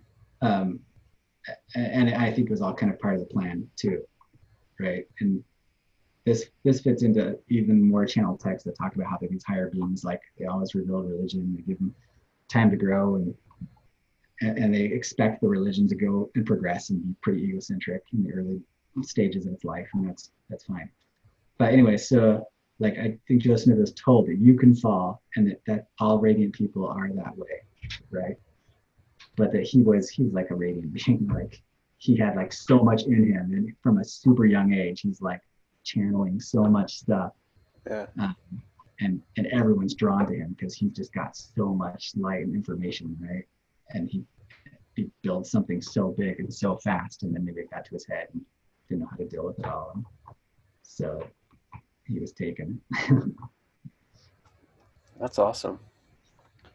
Um, so one of these channel texts that you talk about on your website really piqued my interest. The one, uh, I think it's called the Book of Ben Kathryn. Can you talk about that a little bit and kind of like some of the things that it might be prophesying and some of the implications of that? Yeah. Um, and that's another like full hour too. Sorry, I keep asking you about all these full length episode things.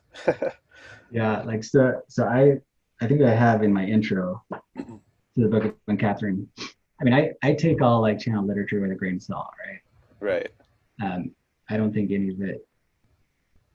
I I even like include in that like Book of Mormon Doctrine Covenants. Like I said, I think that channels channel things from heaven. They're not given it in words. Like they have to put it in words. It's kind of like dumped on them as information, and they have to put it in words, and they can like totally distort it. And I, I think that really crappy channels like might have 10% of stuff that's actually coming from heaven and 90% of like stuff that's coming out of their own mind. And then a, on the on the flip side though, a really good channel might have 90% real stuff, right? That's coming from these higher realms of having super intelligent beings, and 10% that's coming from his own mind. So then the Book of Kathryn, I think is is like one of the best channeled texts that I've read uh, ever. Like it's awesome.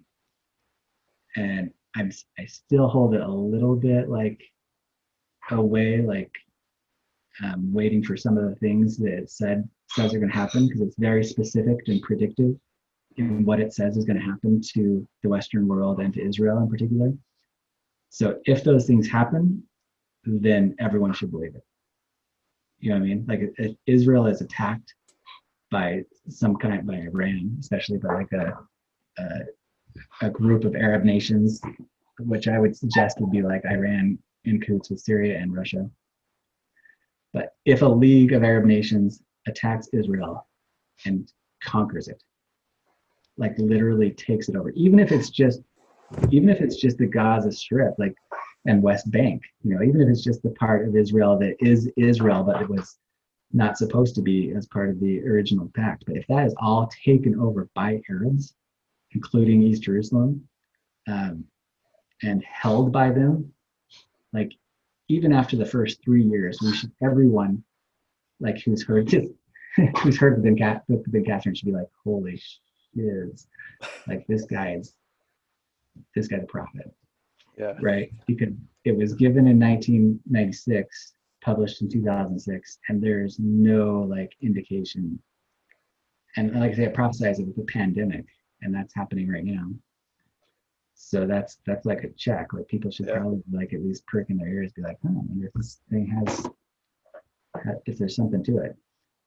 But I don't know. I have, I have articles that are pretty specific in like pulling out all the because I've read it, like I said, hundreds of times. Um, I know it really well, and so I've tried to pull out all the really predictive aspects of it and make lists so that you kind of see like if those things start happening, like you should pay attention to this book. Yeah. And I've read a lot of channel literature, right? And it is it is awesome. Not probably more than anything like like you know how in the in the Doctrine and Covenants there's a part where where like the people are like, how do we know that you're legit Joe Smith? And he like channels another revelation, and the revelation he's like, well, if anyone thinks they can do better, then let them write a revelation, and then we'll see if it actually sounds awesome or whether it just sounds like a bunch of baloney right? and then they try, and it's like, well, yeah, Joe Smith's actually pretty good at making things sound legit and biblical. Well, Joe Smith didn't hold a candle to Jachin and Kathryn, right? I mean, this book, it was given in both Hebrew because the guy is a Jew, right? It was given in both Hebrew and English. Um, I only have the English version on my site, but but it reads like it's exactly out of the Old Testament, right? And you can hardly differentiate a lot of its language from like Jeremiah and Ezekiel, and and, it, and every single verse is a reference to something in the Old Testament. Like whoever, well, we know who wrote it, right? He's a Jew living in Israel right now. We know how old he is. We know everything. And it's told in the book that he's going to work miracles and he's going to raise the dead and do miracles that haven't been seen since Jesus' time, right? So that's the other thing you got to watch for. Like you see, see a news broadcast where everyone's like lauding some crazy prophetic thing happening in Jerusalem and someone's like healing the sick and raising the dead and you'd be like, holy crap, is that crap? He's supposed to be 80 degrees or 80, sorry, 80 years old when that happens. But so if that happens, then we can be pretty sure that like it's legit. if it doesn't happen, then like, I mean, just dismiss it and throw it in the rubbish heap of history of failed prophecies, right? But Yeah. but like I said, the thing the thing reads so um, so amazingly and so like it references the Old Testament so seamlessly in so many ways, like even better than the Doctrine and Covenants, that it blows my mind. Like I don't I I mean I I know the scriptures pretty well, at least I really did when I started to get into that. And I can't even like begin to place the references. There's so many. Yeah. Right? It's like this guy this guy had the Old Testament memorized or else it's coming from someone who did. yeah. How old every- would how old is would this guy be right now? Um, I think if I remember right, the age it gave was like 12 years older than me, like so that he'd be like um, 56 or something like that. Okay. It uh, has has like this section that says like like how long have, have I arrested you from your ancestors, whatever, and it's like 40 years because I because he was 40 years old when he published Revelation, which would have been in um, 2006, which was like the year that I found it. Um, and and but then it says like, well, and so shall I turn Is- Israel. He says it in a way that makes it sound like, well, in another 40 years, I'm going to call you on the scene. Then he says like, in thy old age, thou shalt sure serve me and stuff like that. So it makes it sound like he's going to be like 80 when when he's called to prophesy. And so that would be that would be either 2035 or 2045. Oh, okay. 2046, 2036, or 2046, depending on whether you're counting the 40 years from the time he received it or the time he published it. Gotcha. And when I like, I was like, I don't know, it was like it was kind of a weird story. Um, like I was really feeling strongly, like all these impressions. I had my own like kind of crazy metaphysical experiences, but I was feeling these like really strong impressions, like that there was like a prophet and that there was crazy stuff happening. And for some reason, I was like thinking Mongolia. Like I kept like thinking like, oh, there's like prophets in Mongolia and Tibet. Um, and then this one night, like it was almost like a voice, like in my head, like super strong. It was like, no, you know what? You're looking in the wrong place. And I'm like, what? And it's like, no, the prophet's in Israel. And and this like phrase came into my mind, and I like immediately went to the computer and typed that phrase, and it popped up like the first reference. And so I found this website that it was on, um, which which was only up for like five years. It's been taken down since then. So I think I think that my site's like the only place you can find prophecy in English. I'm sure it's probably still available in Hebrew, like in Israel or something. But Yeah. I, I felt like anyway when I when I read it, I wasn't quite sure about it, but it didn't take like reading it very many times before it was like a lot of things with me like it burned in me. Right? Like I read it, and it's like this is like significant, and you might play a part in putting this out there. Um, anyway, so I, I was really invested in it, even though I haven't I haven't really focused on it lately. I've got my own stuff but I I still like I'm still of the opinion. Well, okay, so I mean, it, its prophecies are super um, specific and significant. I think I mentioned this before. Like, so it says that Israel has has been in captivity to the west for 70 years, right? It's like a puppet state to to America, Uh, like 70 years since inception, and it says that it will yet again be a puppet to the Arabs for 70 years. So it's gonna have another 70 year captivity. And then at the end of that 70 year captivity, the temple, the third temple will be built and it will be like restored and become a, like a theocratic nation and become like one of the most influential. Um, it- it'll become the new US basically for technology and law and knowledge. Like God's gonna pour his spirit upon um, upon Israel and it will it will rule the world just like America does right now, right? But with that prophecy is that America is falling. And that we are right now on the, it gives a 40 year period of like a probation where we have like this 40 year period where he stills the storm and where things are still good for us. And at the end of that 40 year period, the US will fall and it will fall hard. And we will have just this part is my interpretation, so I might be calling it wrong, but seems to me that it's talking dualistically and that America will have a 70 year period of captivity, just like Israel. Israel will be captive to like the these this Arab League, like some kind of Arab coalition, maybe Saudi Arabia and, and surrounding countries. I don't know, but they will basically Israel will become a puppet to them, and during that, the U.S. will basically fall into some kind of a socialist um, captivity, just like Russia did, right? Just like the USSR, which which the USSR lasted almost exactly 70 years too, which is kind of strangely coincident. But from the Bolshevik Revolution to 97 or whenever it was that the um, Kremlin completely fell and the ruble dissolved and, and the USSR, um, you know, dissolved into what, like 12 nations. It's the same thing will happen to the, the US. Like we will, we will have a slow, not a quick revolution, but a slow socialist revolution where we fall into um, basically like some type of extreme socialism. So, I mean, like communism, whatever. Mm-hmm. And, and that we'll have very few rights, you know, and that and at the end of the 70 year period or sometime during that will break up too, just like the USSR did. We'll break up into five flowers, it says, so five different nations. And then after our breakup, just like now, you know, a lot of a lot of the ex-Soviet republics are really flowering, right? I mean, especially the Baltic regions, Latvia, Lithuania, and and the um, the stands, right, with all their oil, like they are doing amazingly. Um, same thing's going to happen to the U.S. After we break up, um, we will like, well, it says will, will be a garden, and so almost it's almost like it it segues into the Mormon story that it's like, because that's what all of us Mormons believe, right? Like at some point, the U.S. will fall and Zion will rise. Yeah. Well, what what is Zion going to look like? Well, its capital is going to be in Independence, Missouri, supposedly, right? But what is this new nation going to look like? Um, it kind of seems to suggest that it's like, yeah, like there's going to be a nation that comes out of the U.S., out of the breakup of the U.S., that's going to then help rule the world with Israel, and it's going to be righteous again. You know, the U.S. right now is is like effed up, right? I mean, we, we wouldn't know like good living if it like kicked us in the ass.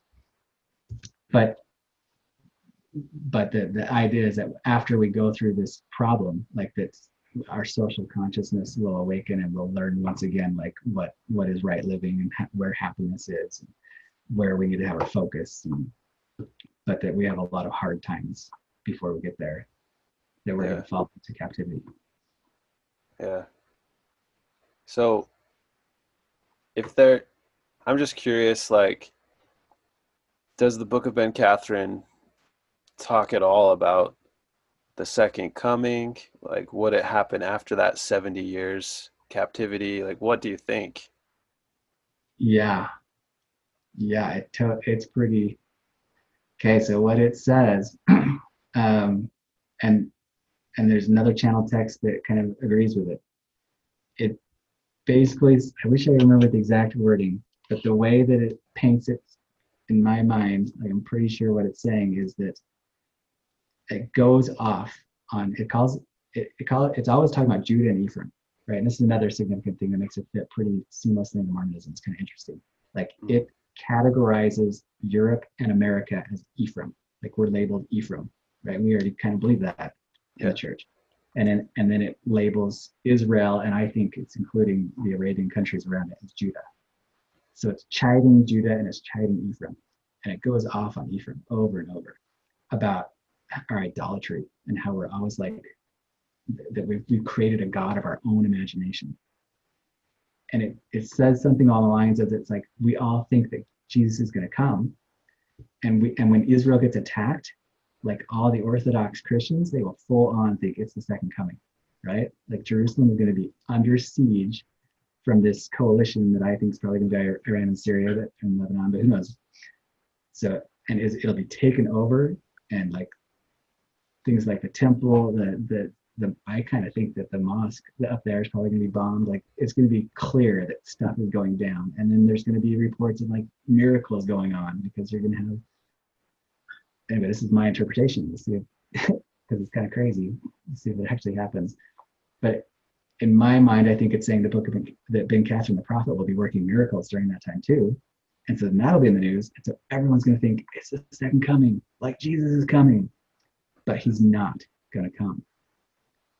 Instead of him coming and saving Jerusalem, right? Like everyone thinks, and saving Israel, Israel is going to be taken over.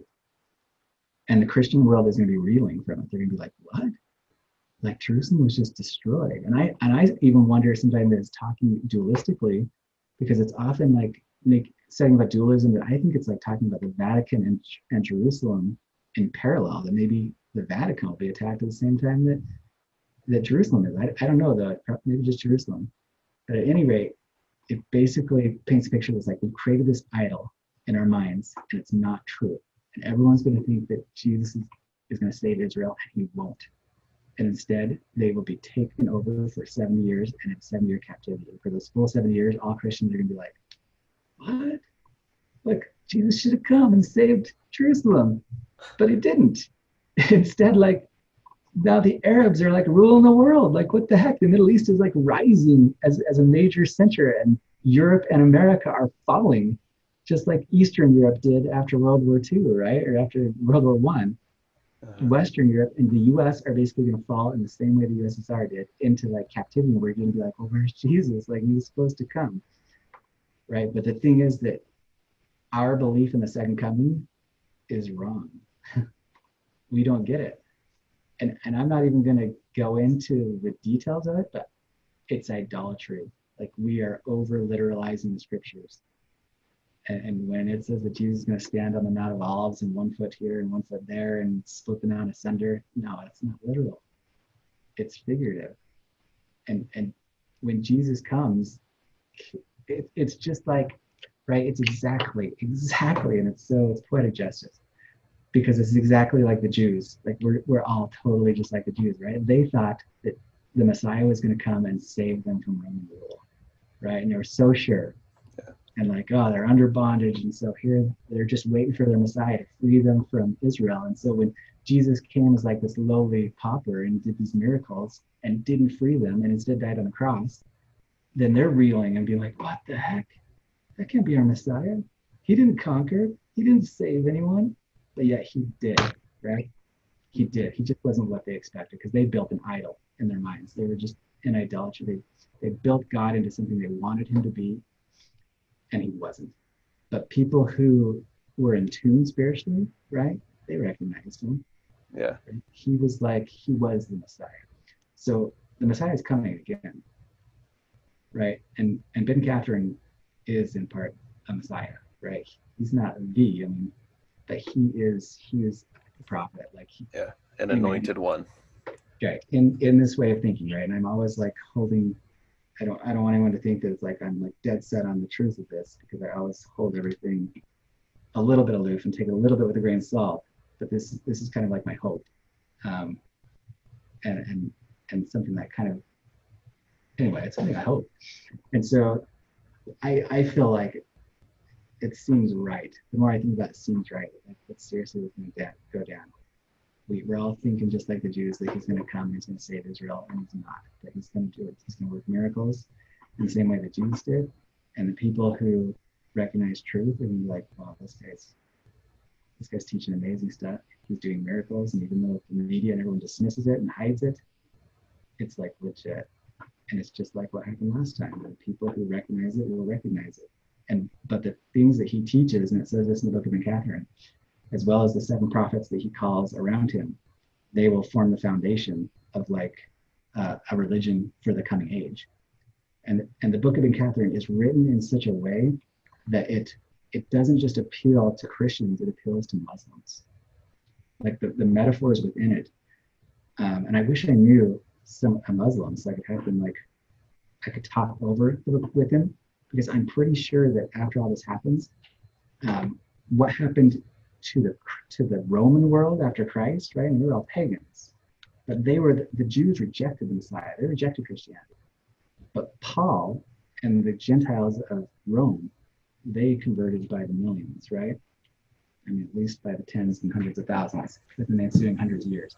And so, I mean, it wasn't even 400 years before the entire empire basically converted to this new Christian religion the the idea that the book in Ben Kathryn seems to push, and I think is going to happen, is that it's going to appeal to the Muslims, right?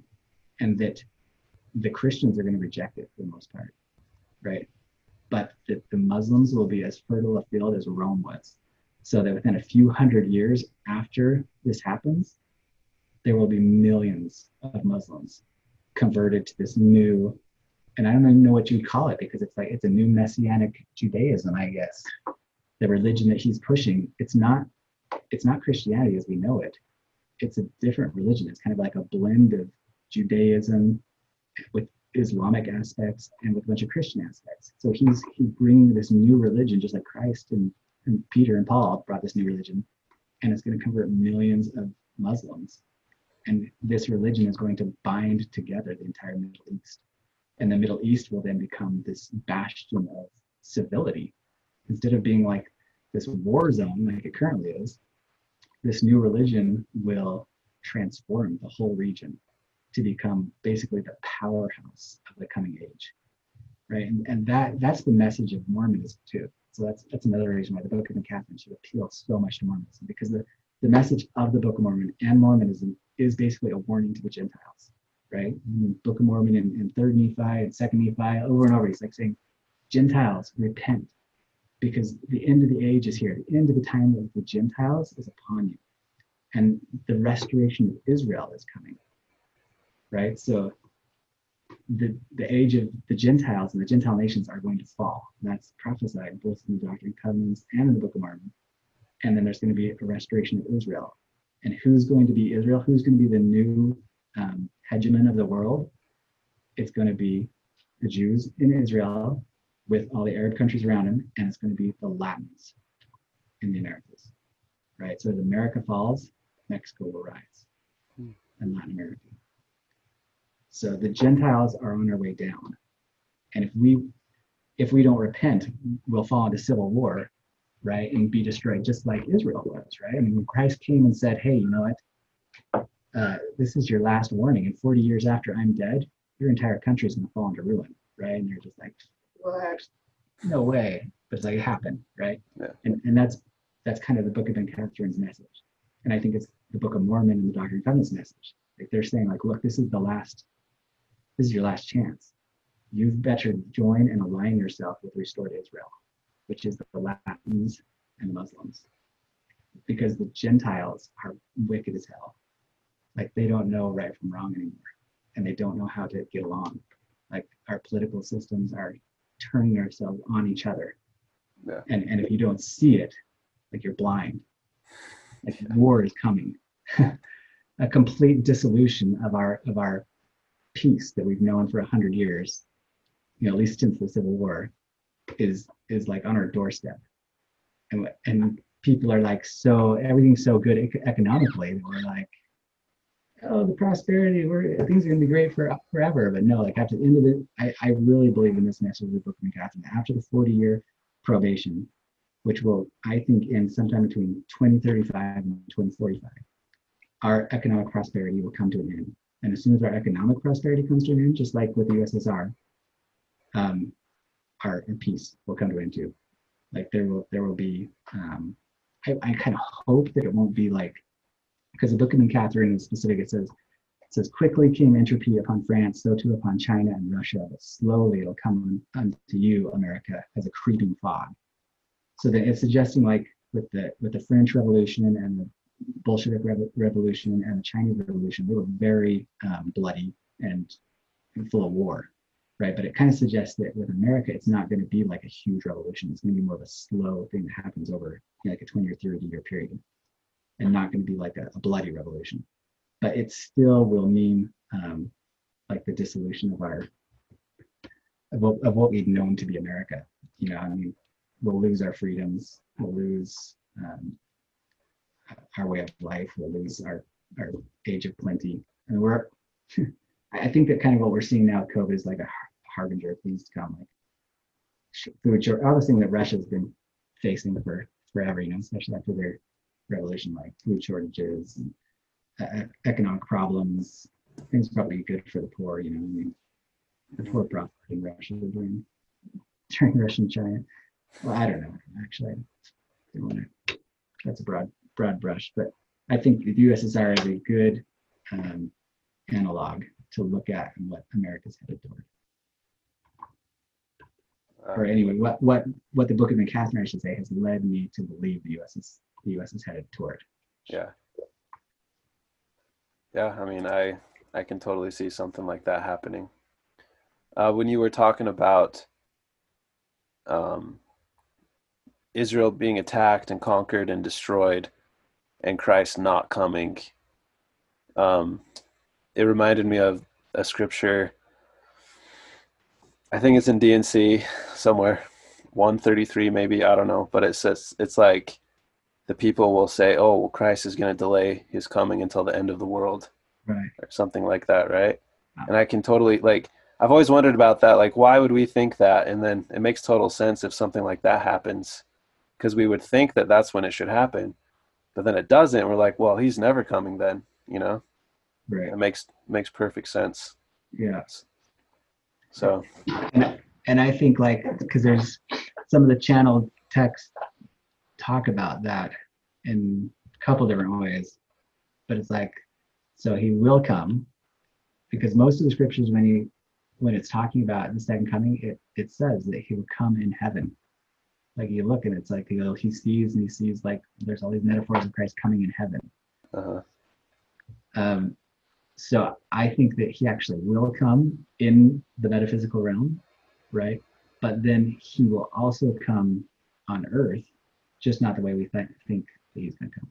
He's just not, he's not going to come as that marauding hero that vanquishes his enemies and, and saves the world, just like the Jews thought. Instead, he's going to come like kind of as the Book of Ben Kathryn and as this movement um, like Ben Kathryn will be a Messiah figure basically, but he'll, he'll be the prophet and, and he'll be carrying the message of the resurrected Messiah, I'd say. Know. Wow, that's awesome. Very, very interesting. Um, I started to read it, by the way, from your website. I didn't get very far, but it is very, like you were saying, it's written poetically, like, and it's just a way that I could never reproduce. You know, like it. It seems like you were saying from a higher source. Yeah, it's But- it's impressive. I mean, who knows? It is. Who kn- I always want to like distance myself from like being too dogmatic or being like, yeah, this is the way it's gonna be. And I mean, Yeah. you can tell when I get talking that I I believe certain things, but they're still kind of like I'm still always like, who knows? I'm not gonna I'm not gonna sell my house and move up to the mountains because Book of Kathryn says this or that. And I and I always have a hope that no matter that my interpretations are kind of wrong, and that things will progress slower and more peacefully than than maybe they could. I hope all these transitions happen slow. In fact, there's a, there's a verse in there that says something like something about the melting snow, like the process is like the melting snow. That that's how the Lord works through slow processes. And, and I've thought a lot about that. Like when you read like the Book of Revelation or like so many of these prophecies that pack all these events into like one little book, and they're just talking about the highlights. Like you read those into the fundament, fundamentalist mind, like when you're over literalized, over literalizing scripture, it's always like, oh, the world's gonna come to an end. But when you think about it, if you take those same events and like spread them over 100 years, like it's not that bad. Like if you were to take the events just from the last 200 years and put them into like 20 chapters, and, and you were to be like, and then there's going to be World War One, and it's going to do this, and it's going to do that. And then you have World War Two, and this country's going to be against this country, and then there's going to be nuclear explosions. And they're going to come up with a nuclear bomb, and it'll be Japan will be on fire, and then there's going to be war in the Middle East. Like you would you would read that scripture and be like, holy cow, the world is going to end between the years of 1920 and 2000. But it hasn't. You know what I mean? Yeah. And I, I think that's kind of how scripture is. Like these these channels, like these prophets, are channeling um, events of the future, and they're just picking out the major events, and they kind of like cram them all together. And then the fundamentalist mindset reads those scriptures, and not only do they over literalize the metaphors, they they turn it into something that it's not. They make it all happen at once. And it's like end of the world. When it's like if you if you step back and you look at it with a more like recognizing the metaphors for what they are, and also recognizing the slowness of the processes, then you can kind of be like, oh yeah, even the book of Revelation isn't that bad. Like it's, it's not like all this, and in fact, it's probably most of it's already happened, you know, I mean, hailstones falling and destroying the crops of the earth and fire. And it's like that's happened. It happens all the time. Mhm. It, it's just like your perspective in reading it, whether you're trying to make it into this big thing that all happens at once and ends the world, or whether you're like, oh no, it's just talking about like these slow and steady processes that that change the world. Yeah. That makes sense. Yeah, I sure hope that, like you were saying, that things are more peaceful than we sometimes think they will be. Right. So, yeah. Right. Well, I've kept you for two hours now, I think, almost. Um, I I really appreciate you, Lance, for for talking to me and letting us record this. Um, I guess I'll let you go to bed. It's pretty late. But are Yeah. there any last words you have about anything? Probably talked enough. well, I loved it. It's awesome. You you got tons of knowledge, and your website is amazing. So, um, I I'll I'll have links and stuff on my show notes, um, so people can check out your stuff. But we might you like you were saying, there's a lot of stuff we can still talk about, so we might have to do a part two at some point in the future. Maybe. So we'll we'll stay in touch. Yeah, sounds good. Okay, man. Thank you so much. awesome. All right. Yeah. Well, thank you. That's fun.